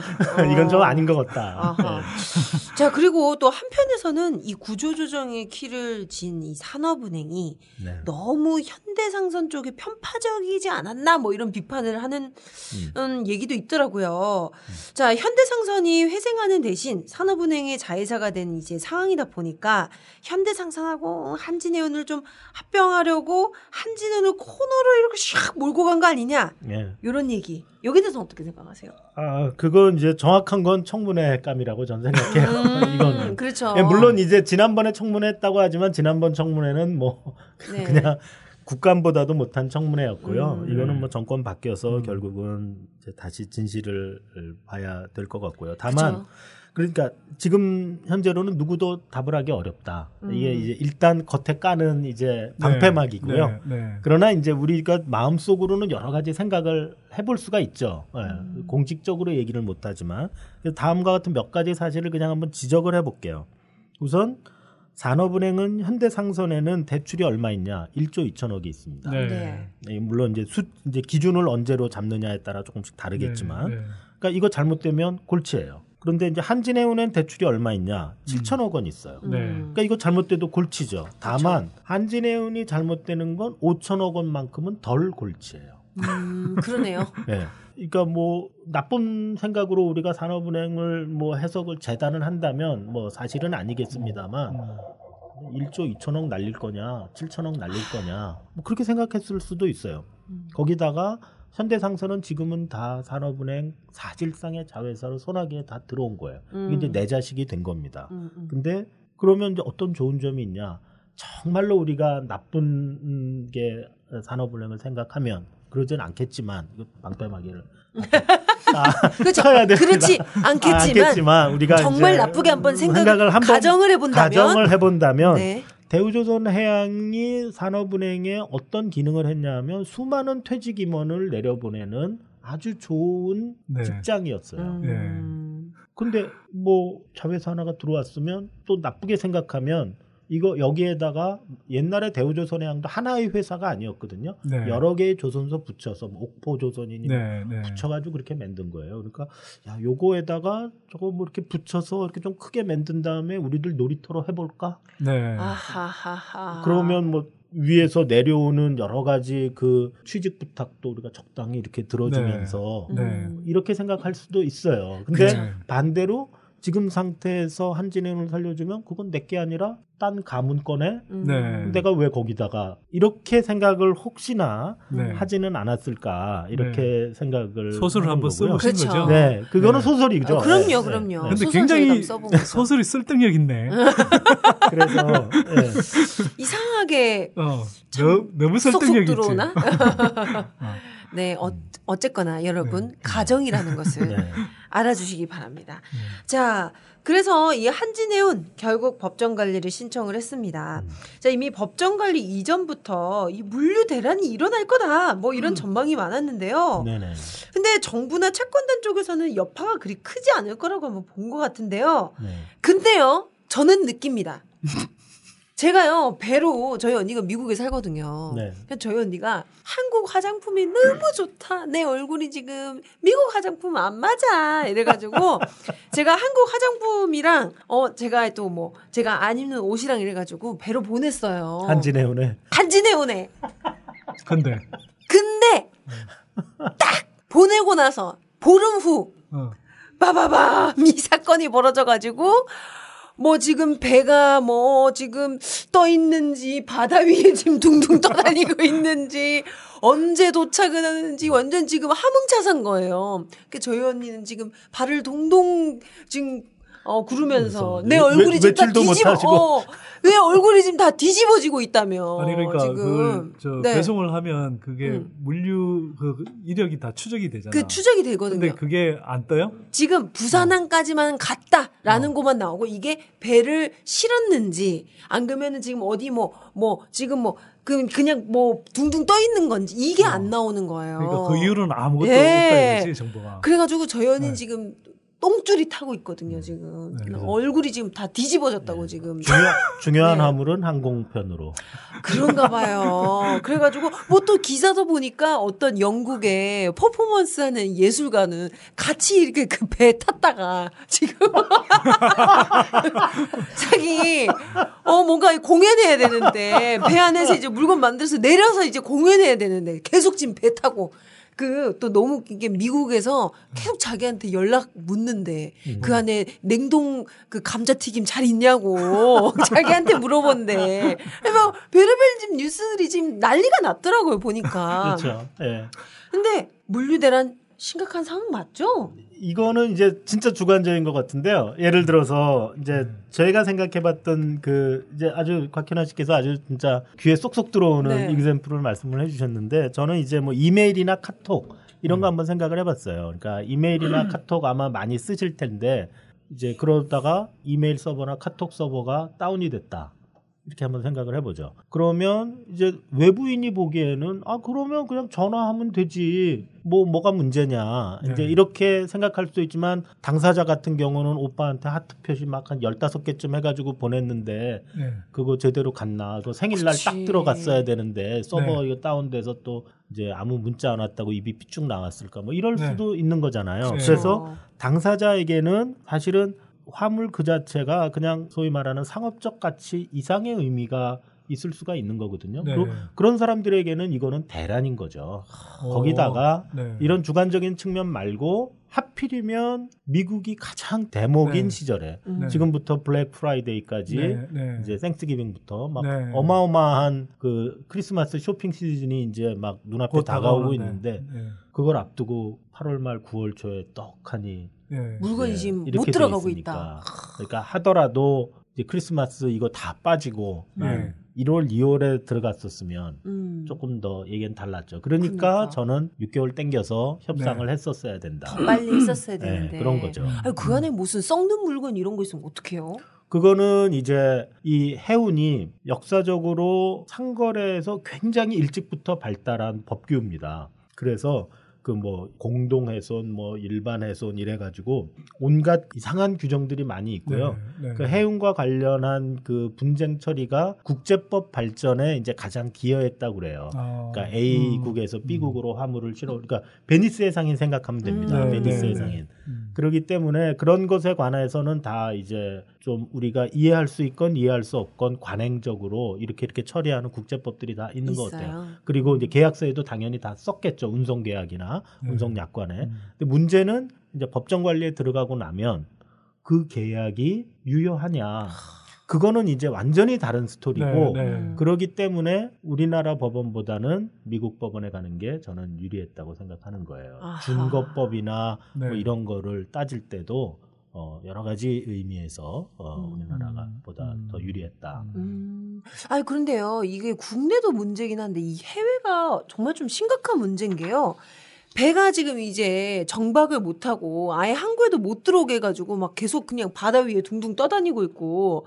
근데 왜 못 들어가게 하는 거예요? 어, 우선은 이제 법정 관리를 신청하면 가장 중요한 게 채권자들한테 다 차렷 이렇게 명령을 내리는 거예요. 네, 네. 니네 다 음. 얼음, 얼음. 얼음땡 할 때 얼음. 네. 아, 어, 비유가 너무 좋으시네. 교수님 제가 말씀 듣다 보니까 응, 응. 뭐 이런 비유 같은 것도 연구를 해갖고 오세요. 아니, 야 그리고 이게 홍익대학교 경제학과 학생도 공부 정말 잘하겠어요. 귀에 쏙쏙 들어오게. 아니, 그러니까 이게 어. 저 교수님 이렇게 방송 저도 사실 뭐 방송에서 같이 뵙는 건 음. 처음이잖아요. 네. 음, 음. 근데 이게 비유나 이런 것들이 정말, 아주 어. 너무 쏙쏙 그냥. 아, 자, 요, 요 얘기는 다 편집해 주시는 걸로. 네네. 아니 뭐 띄워 주실 때 뜨세요 그러니까. 좀. 네네, 뭘. 받으세요. 왜 네네. 이렇게 거부하고 예. 그러세요? 알겠습니다. 저희가 뭐 네네. 출연 증지를 통보한 것도 아닌데 아, 아직도 머리에 울지- 있구나. 울지 마. 울지 마. 안 온다고. 어. 예. 어, 네네네. 자, 그래서 얼음. 아무튼 예, 네, 얼음. 예, 얼음을 하면 이제 왜 그러냐면 이제 음. 특정 채권단이 먼저 가서 제한된 재산을 뺏어오면 네. 그, 그 채권자는 이제 기분이 좋지만 나머지 채권자는 다 슬퍼지잖아요. 그쵸. 네. 그렇기 때문에 이제 법정 관리 들어가면 제일 먼저 해야 되는 게 다 멈춰거든요. 네. 그런데 우리나라에서는 멈춰 소리가 이제 얼음이 딱 소리가 들- 들렸어요. 음. 우리나라에서 얼음 소리가 딱 났는데 외국 사람들은 생각해보니까 저 얼음이 나한테도 적용이 되는지 안 되는지 이게 왔다 갔다 한 거예요. 그치. 그러면 일단은 잡아놓고 보는 거예요. 네. 그다음에 나중에 뭐 야 너 얼음인데 왜 잡았어? 그럼 풀어주면 되는 거거든요. 네. 그러니까 뭐 얼음을 하는 순간 우리나라에서 조그만 목소리로 네. 얼음 이렇게 하는 순간 전 세계는 다 붙잡기 경쟁이 벌어지는 네, 네, 거예요. 아. 거꾸로. 네. 그쵸, 그게 그쵸. 초대장이 되는 거예요. 네. 그래서 이제 항구에 딱 들어가면 배를 그냥 다 붙잡습니다. 네. 그런데 이런 거는 그 해운업의 국제도산에서는 늘 발생하는 일이고 음, 음. 판례도 수도 없이 많아요. 네, 네. 그래서 그거를 이제 어떻게 벗어나느냐 그게 이제 네. 뭐 어려운 말로는 속지주의 시스템이냐 보편주의 시스템 어디를 택할 거냐 그리고 똑같은 보편주의여도 어느 나라가 힘이 세냐 네. 그래서 그 얼음 소리가 작게 얘기해도 꼼짝 못하고 얼음이 진짜 되는 그런 이제 낮지만 중저음이지만 굵직한 소리가 있고 그냥 이렇게 목소리도 아름답지만 멀리 못 나가는 목소리가 있는 거예요. 똑같은 얼음이어도. 얼음. 얼음. 교수님 근데 그 네. 청취자들 이해를 좀 돕기 위해서 네네. 숙지주의라는 건 보통 이제 그 그러니까 그 나라 예, 그 예. 예, 나라의 계속되는 재산에 거죠. 대해서만 그 네. 얼음이라는 명령이 효력을 갖는다라는 음. 거고 보편주의는 보편주의는 전 세계로. 네. 그럼 말씀을 듣다 보니까 확실히 진짜 이 빠른 시일 내에 미국에서 법정 관리 들어가는 게 참 괜찮았는 방법이었을 네. 그게 텐데. 이제 저는 이제 8월 31일인가 이제 그게 음. 아마 이- 네. 있었던 것 같은데 그날 바로 이제 날이 새자마자 미국에 제일 먼저 들어가서 큰 소리로 얼음. 음. 그 그죠. 미국은 그냥 어, 신청을 해서 음, 음. 신청에 도장이 딱 하고 찍히면 그때부터 그냥 방송에서 자동으로 얼음 소리가 나와요. 아, 네. 얼음! 예, 그러니까 네. 판사님이 오케이 너 신청했는데 내가 이렇게 보니까 어, 너 법정 관리 가도 되겠어 하고 허락을 안 해줘도 그냥 도장만 딱 찍어도 얼음 음. 소리가 녹음으로 음. 막 크게 나오는 거예요. 음. 그러면 이 압류 문제는 네. 이제 뭐 미국의 얼음 소리를 이제 거부할 수 있는 다른 나라의 채권자는 미국과의 거래 관계가 없어. 아니 나는 우리끼리만 뭐 하는데 뭐 미국 법원이 나한테 뭐 어쩌겠어? 음. 요러는 사람들만 돼요. 물론 그런 사람도 있어요. 그런데 음. 커다란 채권자들, 음. 배를 갖고 있는 사람들, 음. 이런 사람들 미국 법원하고 밑보여서는 좋을 게 음. 없는 거예요. 그쵸. 물론 우리나라 법원하고 밑보여도 좋을 게 없는데 네. 우리나라 법원한테는 좀 우겨볼 수가 있다고 생각을 개길 할수 수가 있다. 있는 네, 네, 그런 네. 거죠. 네. 그 좋은 게 아니지만 그러니까 우리나라 네. 국력의 문제죠. 우리나라도 음. 보편주의, 음, 음. 미국도 보편주의인데 예, 음. 그리고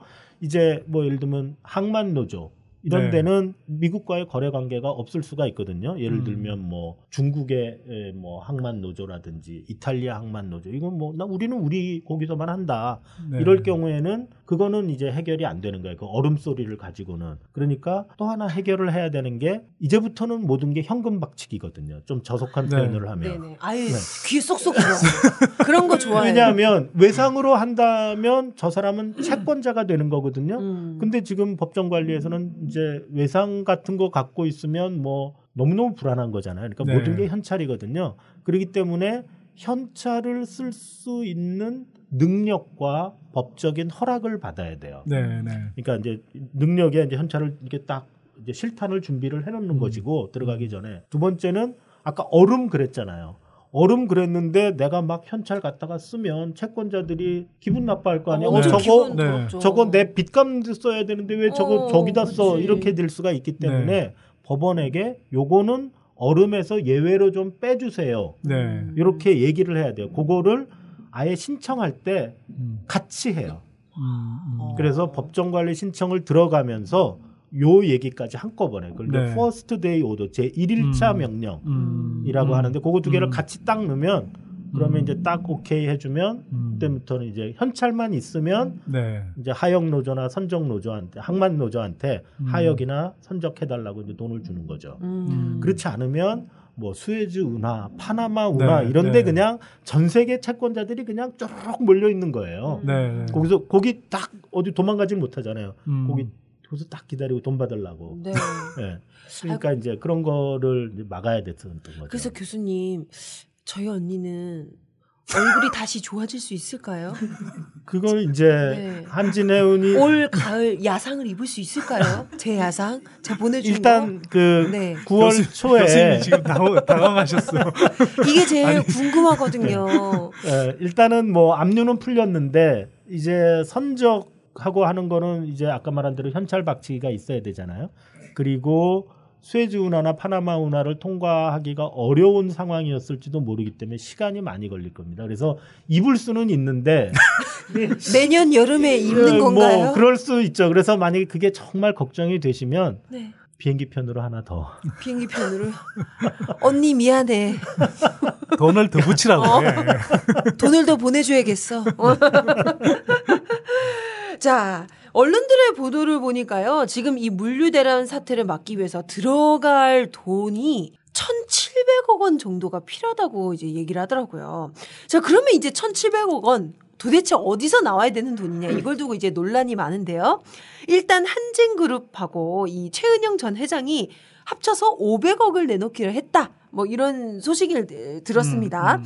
근데요, 1,700억 원에서 500원 빼면 1,200억 원 지금 한참 모자라는 돈, 돈인데 교수님, 이 나머지 돈 이거 어떻게 해야 될까요? 어, 뭐 나올 때가 어, 이제 민간 아니면 정부 딱 두 군데지 않습니까? 그래서 정부가 내는 거는 이제 좀 다른 기준이니까 좀 나중에 다시 한번 뭐 말씀을 드리기로 네. 하고 우선 민간이 어디까지 낼 수 있나 음. 그걸 한번 생각을 해보면요. 지금은 법정 관리 상태이기 때문에 이 상태에서 돈을 공짜 비슷한 유리한 조건으로 줄 수 있는 사람은 1,400개 없어요. 그 말은 지구상에는 없다는 얘기예요.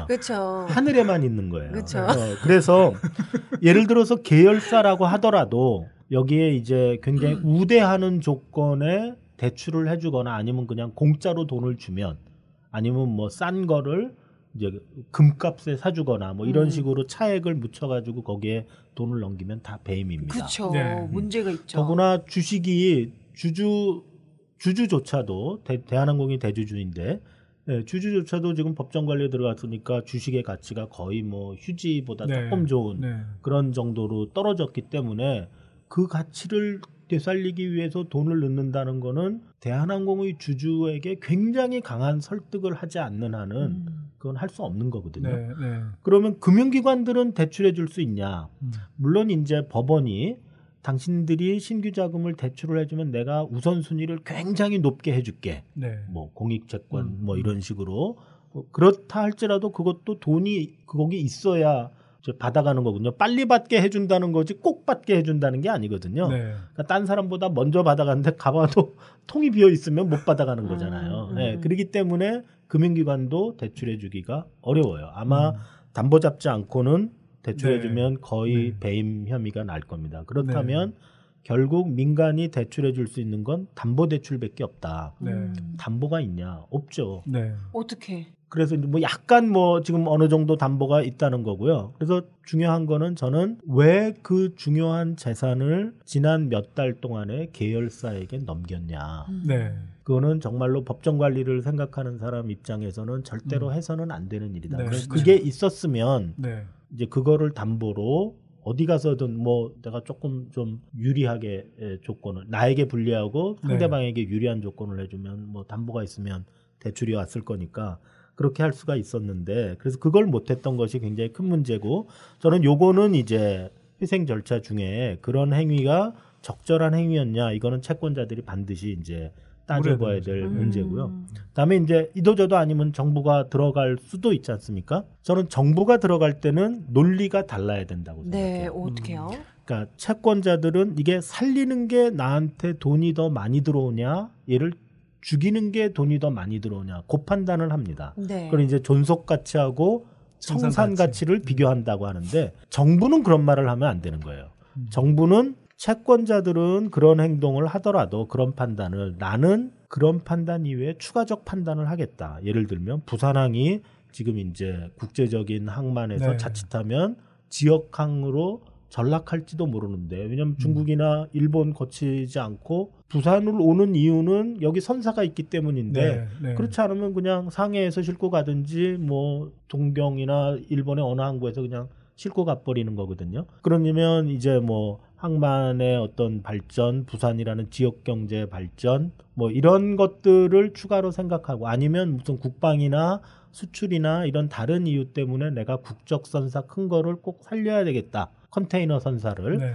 이런 생각이 있다면 그럼 들어가는 거예요. 그때는 청산 가치, 존속 가치를 비교하는 게 아니라 음. 사회적 편익과 사회적 비용을 비교하는 거죠. 네. 그거는 이제 계산이 좀 들어가고 나가고 그러네요. 포함되고 네. 빠지는 게 달라지기 때문에 네. 그런 거고. 근데 지금 이제 정부가 계속 마치 채권단처럼 뭐 이거는 뭐 청산 가치, 뭐 존속 가치가 별로 크지 않기 때문에 뭐 살릴 이유가 없다. 뭐 이런 식의 말을 뒷구멍으로 자꾸 흘리는 거는 정부가 봐야 될 기준을 못 보고 있는 거다. 그러네요. 정부가 그냥 자신을 채권단으로 빙의하고 있을 뿐이지 음. 이거는 제대로 보고 있는 게 아니고 예를 들어서 부산항에서 이제 사람들이 막 올라오고 뭐 해운업 뭐 해수부 이렇게 올라오잖아요. 거기에 대한 정부의 설득력 있는 답변이 지금 없는 것 같아요. 음. 그냥 살, 뭐 뒤에 숨거나 뭐 막 이런 거거든요. 그럼 부산항 어떡할 거냐? 그건 뭐 내가 그러면 현대상선을 가지고 충분히 부산항을 살릴 수 있다. 뭐 이렇게 생각을 하든지 뭐 그런 얘기들이 있어야 되는데 그냥 사제 출연을 좀 해라. 성의를 좀 보여라. 자꾸 이런 얘기만 하고 있는 거죠. 음, 예. 네. 아니 근데요. 이렇게 정부가 어 이렇게 돈을 써서 이렇게 뭔가 구조해 주는 데 대해서 음. 일반 시민들은 굉장히 또 큰 불만을 가지고 있는 게 음. 아니 회사 잘 될 때는 총수 일가들이 돈 다 가져가는데 음. 또 회사 망가지고 나니까 뭐 어 일반 사람들 다 실직시키고 경제에 타격을 입히고 또 세금 우리 세금으로 틀어막고 언제까지 이런 식으로 할 거야? 이런 식으로 하는 분들 굉장히 많거든요. 세금 주지 맞습니다. 말자 막 이러면서. 맞습니다. 네. 네. 근데 저는 이제 좀 어, 나눠서 생각해 봐야 될 것이 기존 경영진의 책임은 법적인 책임을 물을 것이 있으면 철저하게 묻자. 그건 아까도 말했듯이 그세 네. 가지 측면에서 그리고 사회적 편익과 사회적 비용을 생각해서 이, 이, 이 회사를 살려야 될 이유가 있다면 그거는 세금 넣고 살려야 되는 겁니다. 왜냐하면 음. 그 사회적 편익이 있기 때문에 세금을 넣는 거죠. 네. 그 대신 그 기존 경영진에게 회사를 줄 필요는 반드시는 없어요. 음. 일단 소유권은 국가가 가져가 국유화하는 겁니다. 이거는 네. 남에게 주는 게 아니에요. 그리고 음. 다만 기존 경영진이 그것을 경영하는데 최선의 경영진이라면 그 사람한테 맡길 수도 있는 것이죠. 네. 맡기지 않을 수도 있는 겁니다. 네. 그러니까 자꾸 이제 뭐 이거 국민 세금을 퍼줘서 저 사람만 좋게 만든다 이렇게 생각을 하는데요. 법정 관리 들어간 기업에 들어가서 할 때는 국유화를 전제로 사는 거죠. 네. 근데 오히려 그 이전 단계에서 돈 넣는 것 음. 그것은 소유권이 저쪽에 다 있고 지배권이 저쪽에 다 있는 상태에서 채권단이 돈 퍼주는 거 음. 저는 오히려 그거는 반대예요. 아, 아, 또 그런 식으로 우리가 좀 생각을 한번 해봐야 되겠군요. 이게 무조건 어, 세금을 들여서 이제 이게 그 도와주는 것이 이게 나쁜 것만은 아니라 우리가 뭔가에 정말 그 말씀하신 대로 냉철한 이 어, 생각 이성을 가지고 판단을 해봐야 될 문제인 것 같아요. 근데 이제 고민의 지점이 분명히 있는 거죠. 그러니까 그 이런 거죠. 아까 이제 그 교수님께서 굉장히 중요한 지적을 하셨는데 기업의 진퇴를 이제 결정해야 되는 문제인데 한편으로는 어쨌거나 기업으로 인해서 영향을 받는 경제적인 어떤 파장들이 분명히 있는 거거든요. 아까 이야기했지만 이게 이제 우리 물류 수송 부분에 있어서 굉장히 큰, 특히 이제 수출 비중이 큰 나라에서 이 물류 부분에서의 이제 그런 타격을 최소화하는 문제 또 한편으로는 아까 이제 부산항 같은 그런 이제 위상 이런 것들을 지켜가야 되는 문제 이런 부분들이 분명히 있기 때문에 그때 이제 정부가 하는 것은 우리가 공공에 돈을 넣더라도 다시 살려서 우리가 이제 경제적으로나 또 사회적으로 필요한 그런 이렇게 편익들을 확보할 수 있다면 네. 정부는 이제 거기에 돈을 넣어야 되는 상황인 거죠. 문제는 근데 우리가 지금까지 이렇게 해온 행태를 보면 이제 교수님 말씀하셨다시피 실제로는 그런 가정 고민들은 거의 없이 문제가 생겼을 때 그걸 제대로 제때 구조조정을 하겠다는 어떤 계획 없이 그렇죠. 그냥 돈을 일단 넣어줘 보고 빠진 독에 두- 저 물붓기식으로 이렇게 갔다는 거죠. 그러다 보니까 그런 과정들이 반복이 되고 또 그 과정에서 이제 뭐 경영진의 도덕적 해이라든지 이런 것들이 계속 반복이 되다 보니까 이제 사람들이 당연하게도 불신을 하게 되는 것 같아요. 내 아까운 세금 또 들어가게 되네. 그렇죠. 사실 그렇게 쌓인 불신이 사실은 정말 어찌 보면 살린다는 판단을 한다면 네. 그렇게 했을 때 정부가 돈을 투입해서 우리 그걸 뭐 정부가 일정한 이제 소유권을 가지는 상황으로 만들고 그렇게 해서 어떤 사회적인 또는 경제적으로 이렇게 지- 제대로 된 역할을 하도록 만드는 그 과정에 대한 합의도 대개 이제 방해한다는 거죠. 네. 어찌 보면 지금까지 해온 정부가 잘못해온 그 역할 때문에 오히려 제대로 된 구조조정이라고 할까요? 이런 과정들이 지금 방해받고 있는 것 같다. 이런 생각이 사실 많이 듭니다. 그러면서 좀 안타깝기도 하죠. 네.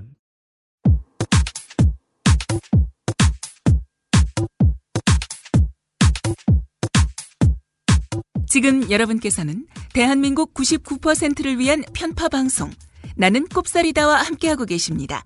팟캐스트 포털 팟빵에서 나는 꼽사리다 시즌 3 채널로 만나세요.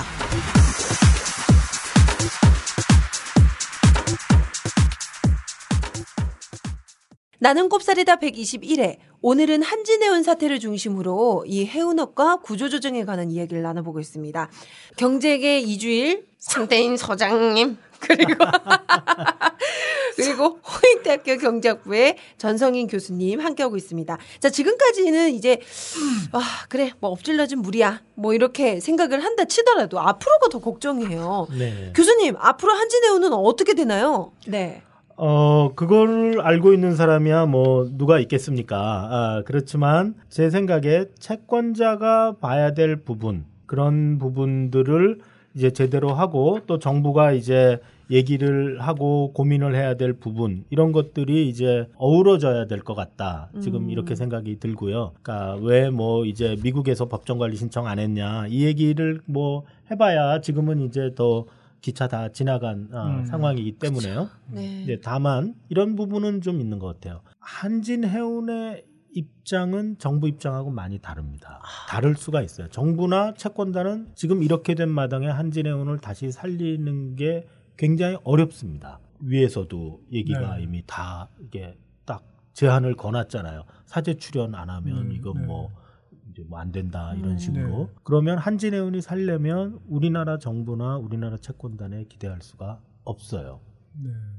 그러면 제가 한진해운의 채권자라면 그리고 이제 한진해운을 살리는 것이 내가 돈을 더 많이 받아갈 것 같다. 그럼 저는 당연히 미국 채권자한테 연락을 할 것 같습니다. 음. 이제부터 소설이에요. 이제 어, 음. 어 떻게 소설을 네. 쓰나 아니 소설까지 나꼽살 소설 극장 자 그 미국 채권자가 미국의 이 사건과 관련한 이제 별도의 법정 관리를 신청을 하고요. 그리고 한국의 절차가 미국 채권자한테 편파적으로 불리하다는 식으로 해서 네. 한국의 채권단을 압박을 하는 겁니다. 음. 그러니까 네. 예를 들면 이제 그 동안에 뭐 자율협약이나 이런 걸로 해서 채권단들이 경영에 막 개입을 했는데 그게 잘 안 돼가지고 지금 막 이렇게 돼서 이제 이 지경에 왔는데 그러고 나서 자기네들은 돈 다 받아가려고 한다. 네. 세상에 이런 법이 어딨냐? 우리는 네. 가만히 있는데 좀 저속한 편으로 짱돌 맞았다. 음. 네. 이럴 수가 있는 거죠. 그렇게 되면 이제 미국 법원은 우리나라 법에 없는 로직이 어떤 게 있냐 하면 채권단 너 얌전히 있었어. 너 앞에서 알짱알짱했어. 도산에 임박해서. 음. 너 보니까 도산에 임박해서 앞에서 알짱알짱하고 딱 보니까 내가 보니까 주주 같네. 음. 말은 채권단이라고 그러는데 뭐 이거 팔아라 저거 팔아라 그러고 뭐 음. 어, 구조조정 이렇게 해라 저렇게 해라 그러고 그러면 너는 법정관리 절차에 들어왔으면 주주 대접을 받아야지 그 주주 대접을 받는다는 얘기는 그 채권자의 채권을 제일 후순위로 돌린다는 거예요. 아. 여기 얌전하게 가만히 있다가 짱돌 맞은 사람도 있고 너는 앞에서 아- 알짱알짱하고 있다가 그런데 너 그거 똑같다고 생각해? 이런 거죠. 심지어 미국 법원은 담보권도 풀어버릴 수가 있어요. 담보도 음. 뭐 아주 심한 음, 문제라면 그렇기 때문에 미국 채권자들이 챕터 11 들어가서 그런 주장을 하고 한국 채권단을 압박을 하는 겁니다. 그리고 이제 기존의 그 계열사가 가져갔던 그 자산들 그거 회생이 꼭 필요하다. 우리 도로 가져와야 되겠다. 네. 근데 이제 적절한 가격에 거래가 되지 않았거나 불필요하게 채권 변제에 사용됐거나 어쨌든 간에 우리 회생 절차에 해를 끼쳤다 이런 로직으로 갖고 오고 그래서 자산을 다시 가지고 오고 그러면 이제 그 사람한테는 현금을 주는 게 아니라 네. 채권자로 만드는 겁니다. 네. 돈- 여기서 돈 받아가. 근데 법정 관리 가서 채권자로 돈 받아가면 얼마 받아가겠어요. 그러니까 이제 그 갖고 오는 순간 무조건 회사한테는 유리하고요. 그거 담보 받아서 파이낸싱도 할 수 있으니까. 그리고 나서는 이 채권단한테 이제 협상을 해서 니네 다 받아갈 생각 말아라. 음. 그래서 음. 확실하게 채무 탕감해라. 네. 그렇게 하면 자산도 좀 늘어나고 채무도 훨씬 가벼워지기 때문에 어쩌면 회생할 수 있을지도 몰라요. 아. 그러고도 음. 못할 수도 있고요. 네, 네. 그러나 한진해운이 마지막으로 섰다 할 때 이렇게 쪼듯이 쏴야 하는 그 카드는 교수님. 그 카드다. 교수님 표현이 우리 은- 과인데? 아니 우리 섰다 오늘 얘기 나오는 거 보니까 은근히 표현이 저렴해 그래. 아, 어, 아주 마음에 들어요 교수님. 그리고 이게 외세 활용론 소설. 그거는 이제 우리나라 채권단의 생각과 네. 한진해운이 바라는 바가 같지 않기 때문에 한진해운 입장에서는 어쩔 수 없이 그렇게 할 수밖에 없는 거라는 거고요. 네. 그리고 정부가 이제 해야 되는 역할은 이제 저는 그거 같아요. 이제 뭐 자꾸 사제 출연해라 이런 거 그거는 네. 이제 법에 없는 얘기고 네. 법에 없는 얘기도 물론 도덕적으로 할 수도 있습니다. 그런데 네. 그거는 우선순위 한참 뒤고 네. 우선 법에 있는 얘기를 먼저 하는 게 네, 중요한 것 네. 같아요. 네. 그래서 이 재산 이거 가져간 거 이거 제대로 된 거냐? 그 다음에 뭐뭐 이제 그만두기 전날 뭐 이렇게 주식 뭐 사고 팔고 거래한 거 이거 제대로 된 거냐? 네. 이런 걸로 압박을 하는 게 네. 예, 먼저다. 네. 그리고 보다 중요한 건 부산 시민들한테 얘기하는 거다. 네. 왜 이제 뭐 제가 자꾸 부산 얘기를 말씀을 드리냐 하면 왜 조선업 구조조정에는 막 4조 2천억씩 음. 그 분식 회계를 보면서도 돈을 넣는데 그러니까. 여기는 사실 적어도 국채은행 지원만 보면 아까 이제 제가 말씀드렸지만 1조 2천억 7,500억 그래갖고 2조가 안 돼요. 지금 네. 막몇 조가 날아다니는 상황에서 여기에는 이제 정부가 넣은 돈이 그렇게 많다고 할 수는 없는 거거든요. 네. STX 조선에 들어간 것보다도 작아요. 왜 그러냐 사람들이 물어보면 이제 웃으면서 농담 삼아 하는 얘기가 조선업은 지역구가 있는데 음. 해운업은 지역구가 없다. 어머 어머 어머. 뭐 농담 삼아 그러니까 뭐 그런 식으로 합니다. 뭐 정부가 그걸 꼭 감안해서 이런 의사 결정을 했다는 의미는 아니지만 좀 거제도나 이런데 뭐 거제 지역 이런데 이제 조선소 같은 데 있으면 몇만 명의 고용자들이 있고 거기서 이제 해고가 나오면 그 지역 인심이 이제 싸해지는 거죠. 음. 네. 근데 해운은 고용도 그렇게 크지 않고 전국에 널려 있으니까. 그런데 지금 이제 깨닫지 못했던 건 부산항이라는 독특한 존재가 음. 이제 문제 수면 위로 올라온 거죠. 그러네요. 부산항은 뭐 채권자도 아니고 아무것도 아니었는데 국적선사가 없어지면서 자칫하면 이제 중국의 뭐 상해나 동경 저 네. 일본에 있는 항구 쪽으로 이제 그 환적 장소가 옮겨갈지도 모른다. 네. 라는 게 이제 부산항의 굉장히 커다란 위기 의식이거든요. 그래서 거기에 살릴 때 뭐 어떻게 할 거냐. 이거는 이제 사실 대선도 다가오고 정치 논리도 여러 가지가 있고 그래서 복잡한 문제인데 그 부분을 정부가 이제 지금 명확하게 꼭 의사 결정을 정치적으로 하라는 뜻은 아니지만 부산항의 발전 계획 네. 영남 지역 발전 계획, 그 경남 지역에 그런 것에 관한 어떤 청사진이 있어야 되겠다. 그리고 음. 그 청사진 하에서 이거를 사회적 편입 분석을 해야 된다. 그런 생각이 듭니다. 네. 근데 이제 교수님 말씀 듣다 보면 사실은 아까 이제 말씀하신 대로 부산항의 그 물류 환적 기능부터 해서 이제 그이 국적 선사들이 어쨌거나 이 부산항을 국제적인 위상을 갖도록 국제 물류 흐름에서 이제 일- 일정한 위상을 갖도록 그렇게 하는 데서 지금 한진해운이 이 회생하는 것이 굉장히 중요하다라고 보는 것 같고 네. 그래서 이제 지금 기본적으로는 교수님께서는 한진해운을 살리는 쪽으로 가는 게 맞다 이렇게 보시는 거죠 정부 정부 저, 쪽에서 볼 때. 어, 저의 정확한 네. 이제 입장은 정부의 정확한 판단 준거가 네. 발휘되고 있지 않다. 음. 그래서 한전해운을 지원할 수도 있고 사회적으로 지원하지 네. 않을 수도 있는데 어, 그것을 채권단의 논리만으로 접하고 있는 게 안타깝다. 네. 그러니까 네. 조금 더 지역 경제나 어, 부산항의 어떤 국제적 지위 네. 이런 것과 관련해서 생각했으면 좋겠고 네. 그거를 감안하더라도 어 이게 비용이 너무 많이 든다. 네. 그러면 그렇게 솔직히 얘기하고 끊으면 되는 거예요. 네. 근데 지금은 네. 마치 사제 출연을 안 하고 있기 때문에 지원할 수 없다. 이런 식으로 네. 몰고 가거나 아니면 네. 어차피 가치가 별로 없기 때문에 죽이는 게 마땅하다. 네. 정부가 그렇게 몰고 가면 누가 사제 출연하겠습니까? 그건 진짜 말이 안 되는 거죠. 네. 음. 네. 그래서 그렇게 하는 것보다는 좀 기준을 제대로 세우자. 네. 아, 그런 생각입니다. 네. 그러면 이제 더불어 궁금해지는 거예요. 현대상선은 괜찮은 건지. 네. 안 괜찮죠. 어떻게 괜찮을 수가 있겠습니까? 아, 근데 그렇죠. 물론 네. 뭐 현대상선 계신 분들은 뭐 좀 언짢으실 수 있지만 적어도 회계적인 숫자는 뭐 한진해운에 비해서 조금 더 날 게 없고요. 물론 네. 최근에 이제 뭐 여러 가지 개선 조치들이 있어서 괜찮다고는 하지만 그냥 냉정한 눈으로 보면 한진해운 못지않은 이제 어려운 재무적으로 어려운 기업이고요. 재무적으로만 어려울 뿐만 아니라 여기도 이제 용선료 문제부터 우리가 한진해운에 관해서 얘기했던 모든 문제가 다 있는 거고요. 다만 이제 다른 점 하나는 그 2M 동맹, 그 이제 요새 해운 동맹 얘기가 나오는데 네. 거기 뭐 가입을 했다 뭐 이런 이제 얘기도 조금 흘러나오고 있어요. 근데 또 뭐 일설에서는 그게 뭐 가입을 했다는 게 확약이 아니라 뭐 그냥 언질 수준이다. 뭐 이렇게 또 얘기가 나오는 게 있는 것 같아요. 그 차이가 이제 유일한 차이인데 그래서 그거 얘기는 한 연말이나 가야지 알 수 있는 것 같아요. 그래서 음. 이 현대상선은 한진해운이 이렇게 되면 이제 반사 이익을 보는 부분이 있겠고 네, 또 정부도 미안하니까 집중해서 네. 이제 현대상선을 지원할 가능성도 있어요. 네. 네, 그리고 이제 2M 동맹 그게 진짜로 가입이 된 건지 네. 아니면 뭐 최종적으로는 가입해서 탈락하는지 그런 거를 이제 두고 봐야 될 것 같습니다. 네. 자, 그럼 마지막으로 교수님께 드리고 싶은 질문은요. 참이 부실 기업에 관련된 제도나 정책들 여러 가지가 있잖아요. 뭐 네네. 법정 관리도 있고 뭐 워크아웃도 있고 여러 가지가 있는데 자, 앞으로 이런 제도나 법률 주 법률 중에서 이게 좀 더 개선이 되어야 할 점. 네, 마지막으로 좀 얘기를 해 주신다면요. 네.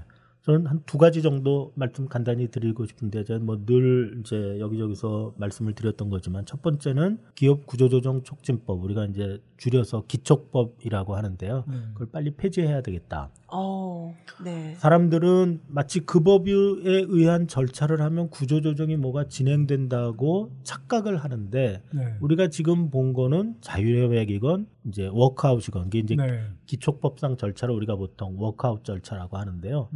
네. 똑같은 절차입니다. 동의가 기업 기업 구조 조정 촉진 특별법인 거죠. 촉진법. 그 이게 촉진법. 원샷법? 원샷법은 이제 작년에 네. 뭐 원 저 기업의 구조 조정을 돕기 위해서 뭐 네. 해운 조선 구조 조정 돕기 위해서 뭐 한다고 그랬는데 한 줄도 안 쓰이고 있습니다. 네. 네. 자, 이거는 그 구조조정과 무관한 법이다. 아, 제가 네. 그렇게 그 작년에 난리를 쳤는데 한 네. 줄도 안, 물론 이제 원자법 시행되고 뭐 다른 쪽에서 어 네. 이제 뭐 성과가 나온다고는 하지만 이, 이렇게 큰 문제를 해결할 수는 없는 거죠. 그 네. 외에는. 예. 네네. 그런데 이제 기업구조조정 촉진법, 예, 그거를 폐지해야 되겠다. 그 이유는 이것이 채권단이 전횡을 하면서 뭐 보, 나쁘게 말하면 좋게 말하면 경영상에 개입을 하면서 회사를 살리는 노력을 하는 것인데 우선 앞으로는 점점 더 이런 채권단의 노력이 실패했을 경우에 법원의 눈초리가 싸늘해질 거다. 음. 너 채권자로 이제 보기 어렵다. 네. 너 주주로 대접하겠다. 이런 일이 우리나라에서도 있게 될 것이고요. 두 번째로는 이게 사실은 겉으로는 채권단이 있지만 채권단은 뭐 그냥 무대 위에 허수아비고 네. 그 뒤에는 사실은 모피아라고 불, 불려지는 금융위 공무원들하고 정치권이 네. 있는 거거든요. 네. 그래서 뭐 우리가 이제 뭐 여러 가지 경우에 봤지만 이제 국회 뭐 정치권 이런 데서 다 아, 이제 금융위 관료를 통해서 뭐 대출을 해줘라 말아라 네. 압력도 네. 넣고 네. 그러는 거잖아요. 네. 그래서 저는 정부가 구조조정에서 손을 떼도록 하는 게 맞고 네. 그걸 하는 제일 좋은 방법이 기초법을 없애는 거다. 그리고 두 번째는 아니 근데 기초법에 구체적으로 어떤 뭐 조항 같은 것들이 네네. 사실 그런 과정을 이렇게 방해하는 건가요? 우선 네. 이제 언제나 이 네. 채권단이 나서서 이렇게 저렇게 하는 것은 네. 이제 더 이상 채권자이기를 포기한 거거든요. 네. 그러니까 네. 마음을 정하라는 거예요. 네. 당신이 음. 뎃 에코티 수합, 그러니까 주주로 출자 네. 전환을 한 다음에 주주가 돼서 이래라 저래라 하는 거는 그거는 오케이다. 그런데 채권자로서 경영에 간섭하고 법정 관리가 되면 다시 채권자로서 돈을 또 어, 네. 선순위로 받아가고 이거는 네. 좀 곤란하다. 우선 그러니까 논리... 좋은 것만 취해, 그렇죠. 취하는 식이 된다 예, 이거죠. 예, 그러니까, 논리적으로도 네. 그렇고 두 번째로 우리가 지금 보듯이 채권이 많으냐 작으냐에 따라서 이 기업의 회생에 대해서 기업 전체의 이해관계와 괴리된 의사결정을 할 수가 있어요. 네, 네. 내가 채권이 많으면 자꾸 살리는 쪽으로 가. 왜냐하면 네. 그게 이제 날라가면 나 굉장히 많이 슬프거든요. 네. 근데 내가 이 회사는 뭐 큰 회사고 뭐 여러 가지로 중요하지만 나는 여기 채권이 1원밖에 없어. 아 그럼 1원 띄고 말지. 네. 그러면 자꾸 옆으로 밀어버리게 되거든요. 네, 네 그래서 네. 그 어, 의사 결정이 효율적으로 이루어지기도 어렵다. 그다음에 네. 세 번째는 정치권 압박에 네. 사실은 통로가 될 수 있다. 네. 그래서 구조조정 과정에서 뭐 이 사람 저 사람 여러, 거기는 이제 회사가 조금 있으면 망하는 거니까 네. 정말 압력이 집중되는 시기잖아요. 네. 그럴 때일수록 이제 정치권으로부터 절연해야 되는데 네. 사실은 이, 이런 것이 그 어떤 초대장이 오히려 될 네. 수가 있다. 네. 그래서 네. 저는 이제 기초법을 폐지해야 된다고 생각을 음, 하고요. 음. 또 설사 폐지를 못하더라도 아까 말했듯이 미국에는 있지만 우리나라에 없는 게 채권자 책임을 묻는 제도입니다. 네. 그러니까 그 무조건 묻는 게 아니라 앞에서 경영 개입을 한 채권자는 음, 음. 주주로 보아서 그 음. 채권의 우선순위를 맨 뒤로 돌린다. 네, 네. 요 법리만 확립이 되면 음. 하라고 해도 채권단이 겁나서 못해요. 네, 네. 음. 거기다가 사인하고 이제 자율협약이면 100% 사인해야 되거든요. 모든 금융기관들이 그래도 한 사람이라도 노하면 자율협약은 안 돼요. 예, 워크아웃은 75%가 찬성을 네. 해야 되는데 거기 찬성하는 순간 공동 운명체가 되는 거거든요. 네. 그 결정에 자기 찬성해야 되고 그럼 네. 나중에 법원이 한꺼번에 다 거기 참가한 금융기관들 맨 뒤로 돌리면 네. 그 이제 커다란 문제가 생기지 않습니까? 그래서 네. 그두 가지 조치가 있었으면 좋겠다. 그리고 그 음. 조치의 취지는 똑같아요. 정부는 음. 손 떼고 네. 관치 구조조정에서 법치 구조조정으로 네. 옮겨가자. 그게 음. 느린 것 같지만 오히려 더 효율적이고 네. 어, 더 공평할 수 있다. 네, 나라. 네, 네. 그렇지 않으면 정부가 자꾸 은근슬쩍 야 여기다 돈 넣어주면 외국 채권자만 돈 빼가고 우리나라 금융기관 손해 보고 뭐 이런 식으로 자꾸 이렇게 흘려서 왜곡된 애국심 음. 마케팅을 하는데 그런 거를 벗어나야 된다. 네. 아, 네. 아, 교수님 엄청 바쁘신데. 아이고. 네, 일단 저희가 너무 재미없게 얘기했어요. 아, 아니 아니에요. 오늘 네, 뭐 네. 섰다부터 시작해서 뭐 짱돌만니 뭐 굉장히 재밌는 정말 쉬운 예로 어 저희들에게 또 오늘 아주 너무 친절히 이 설명을 해주셔서 정말 진심으로 감사드립니다. 아이고. 근데 그, 그 네. 특히 네. 한진해운 사태 비롯해서 지금 이제 그 구조적인 접근하는 부분 관련해서 기존 시각하고 우리가 통념으로 갖고 있는 어떤 시각들하고 굉장히 좀 다르지만 음. 새로운 해법들을 또 이렇게 그 사회의 어떤 자원들이 어쨌거나 이런 상황에서도 최대한 지금 상황에서라도 가장 잘 이렇게 배분될 수 있는 그렇죠. 그런 네. 상황들을 만들어가는 게 중요한 거잖아요. 맞아요. 네. 그런 면에서는 하여튼 뭐 굉장히 의미 있고 재밌는 이야기였던 아, 그러니까요. 저 배웠습니다. 오늘 정말 저도 많이 배웠고 좀 약간 드는 생각이 오늘 영 이제 비실비실하고 지금 좀 맛이 아- 갔고 지금 아침 방송 효과 때문에 지금 좀 사람이 영 아닌데 뭐 선대인 소장님 없어도 아, 교수님 앞으로 아 저를 또 좋아하시고 하니까 저의 팬이니까 같이 잘해봐. 같이 좀 해도 네, 나쁘지 않을 것 같다라는 아. 생각이 오늘 한 줄기의 빛을 봤습니다. 아유, 네네. 아, 저 오늘 참나 이거 네, 저 뭐라 아침 그러네. 방송에서도 아니 굴러온 굴러온 돌이 뭐야 박힌 돌 박힌 빼낸다 그러더니 아, 그렇지 나. 참. 어, 예, 예. 아유 예. 아니 나중에 따로 연락해요. 교수님. 네.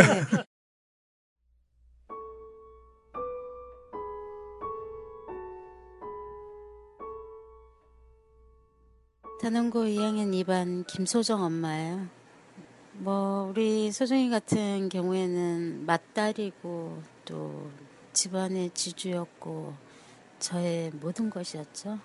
밑으로 남동생이 하나 있는데 남동생한테 모든 걸 가르쳐 줄 정도로 거의 저희가 맞벌이를 하다 보니까 거의 딸이 많이 챙겼죠. 남동생을 많이 챙겨주고 뭐 때로는 휴일날 볶음밥도 해주고 뭐 빨래나 이런 거 작은 소소한 일 같은 경우에는 이제 스스로 알아서 다 하는 나이. 나 없을 때 이제 애들 아빠 없을 때는 이제 동생도 잘 돌보는 스스로 어렸을 때부터 스스로 할 수 있는 건 모든 걸 다 했었거든요. 그때는 그냥 당연히 그냥 맏딸이니까 당연히 해야 된다고 생각을 했었는데 아 우리 딸은 당연히 그거는 우리 딸이 도와주는 거지 이렇게 했었는데 제가 지금 와서 느끼는 건 이제 너무 많은 정신적으로 많은 제가 의지를 했더라고요. 항상 엄마 걱정하고 엄마가 늦으면 왜 늦냐고 항상 밖에 나와서 기다리고 있다가 항상 데리러 나오고 미술을 잘했어요.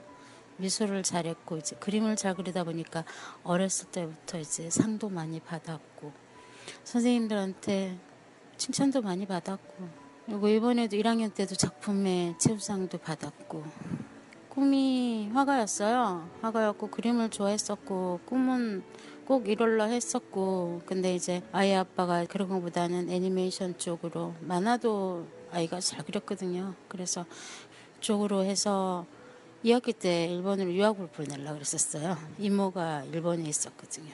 또 일본 작가를 유명한 작가 이제 만화 애니메이션 쪽에 유명 작가 굉장히 열렬한 팬이었었고 또 그 사이트에 이제 정신모래라고 자기 아이디에 이제 가입을 해서 작품도 한 번씩 이제 내기도 하고 그랬던 아이였죠. 많이 보고 싶죠. 엄청 많이 보고 싶죠. 처음에는 가슴에 와닿진 않았지만 지금은 현실을 마주치는 게 힘들죠. 아이가 없다는 게 또 아침, 점심, 저녁으로 계속 시간 날 때마다 아이 방 들어가서 대화하고 분노스럽죠. 분노스러우면서도 엄마인 나도 그 자리에서 아무것도 못했다는 그런 죄책감. 안 하는 것보다는 그래도 남들은 진짜 바위에 계란치기라고 하지만 해보지 않았잖아요. 그분들은. 근데 우리는 해야 되잖아요. 그렇기 때문에 반드시 할 수 있다고 생각을 해요. 이룰 수도 있고 그래야만 우리 또한 아이들한테 덜 미안한 거고 제 딸한테 덜 미안한 거고 죽기 전까지 꼭 해야죠.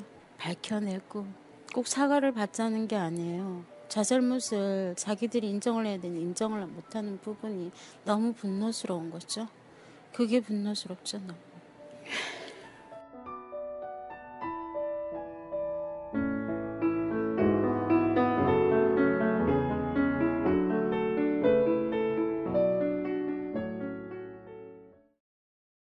어, 다 끝난 거 아니야? 또는 너무 지겹다. 왜 이렇게 길게 얘기하지? 그러나 여러분, 뭐가 지금 되고 있는 게 있습니까, 여러분? 우리는 참사의 슬픔에 대한 위로와 공감, 추모를 넘어 진실에 다가서고 싶습니다.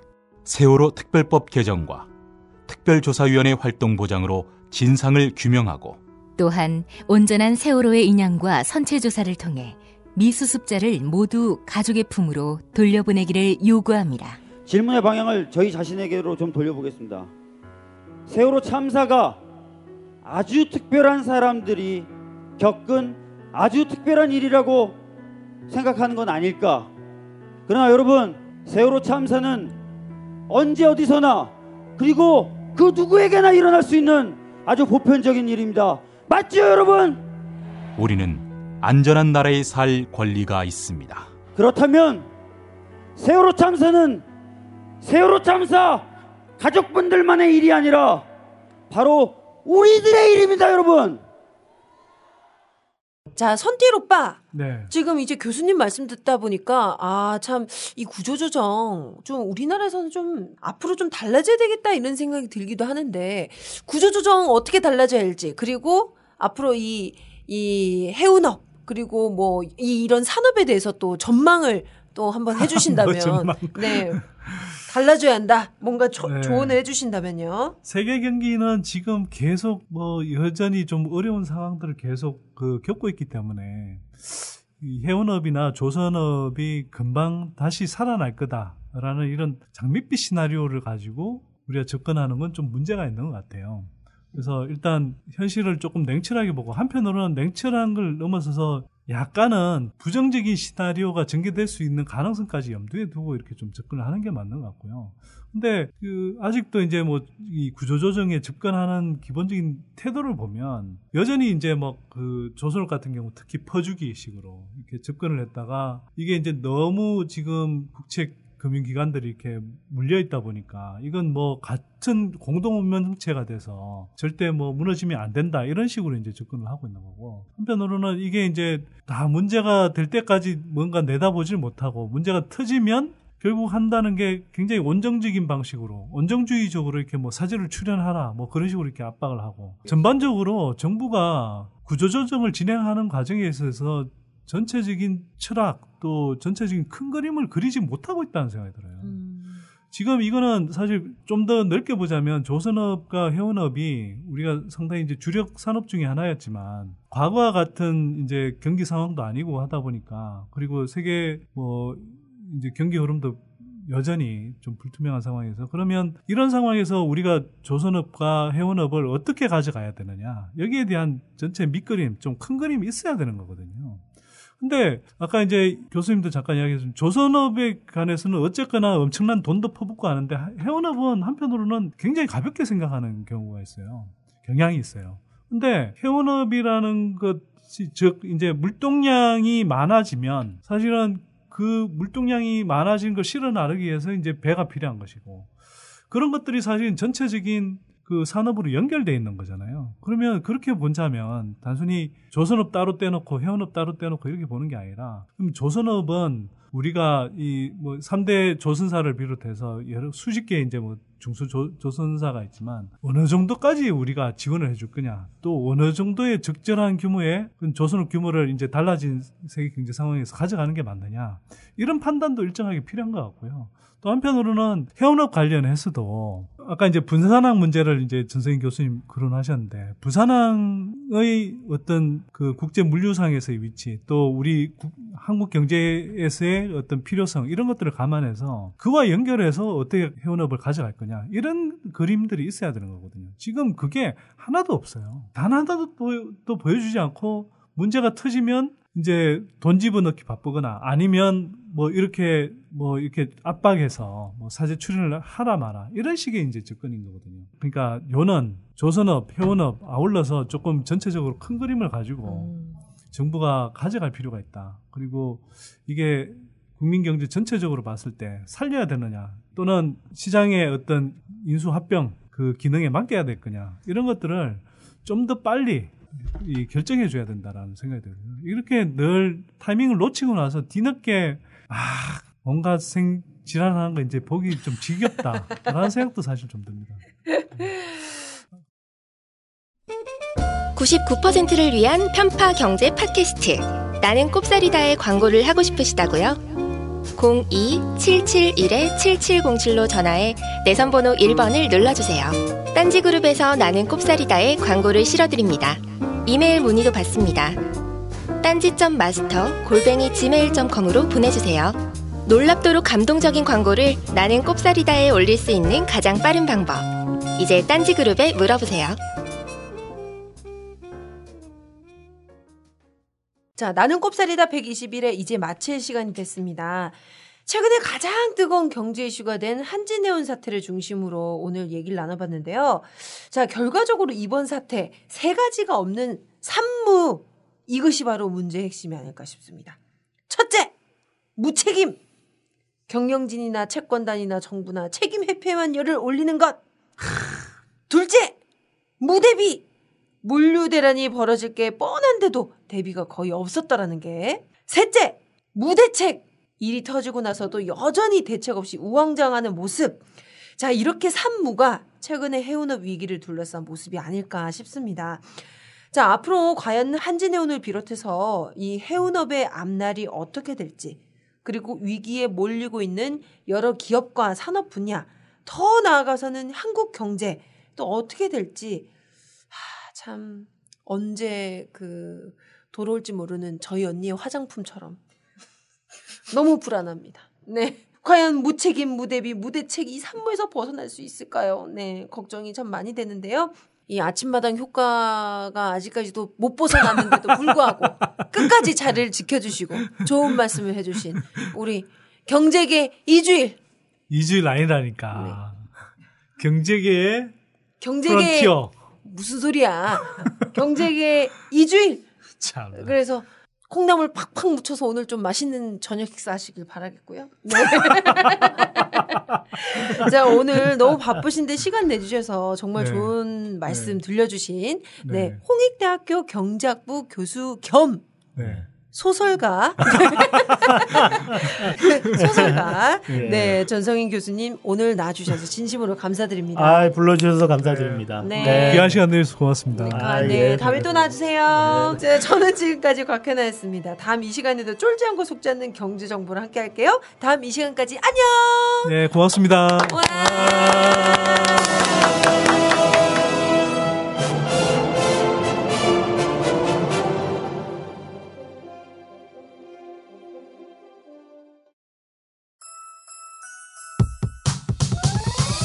이번 방송 괜찮았나요? 작별의 여운 이렇게 표시해 주세요. 다운로드하기, 댓글 달기, 구독하기, 별점 주기.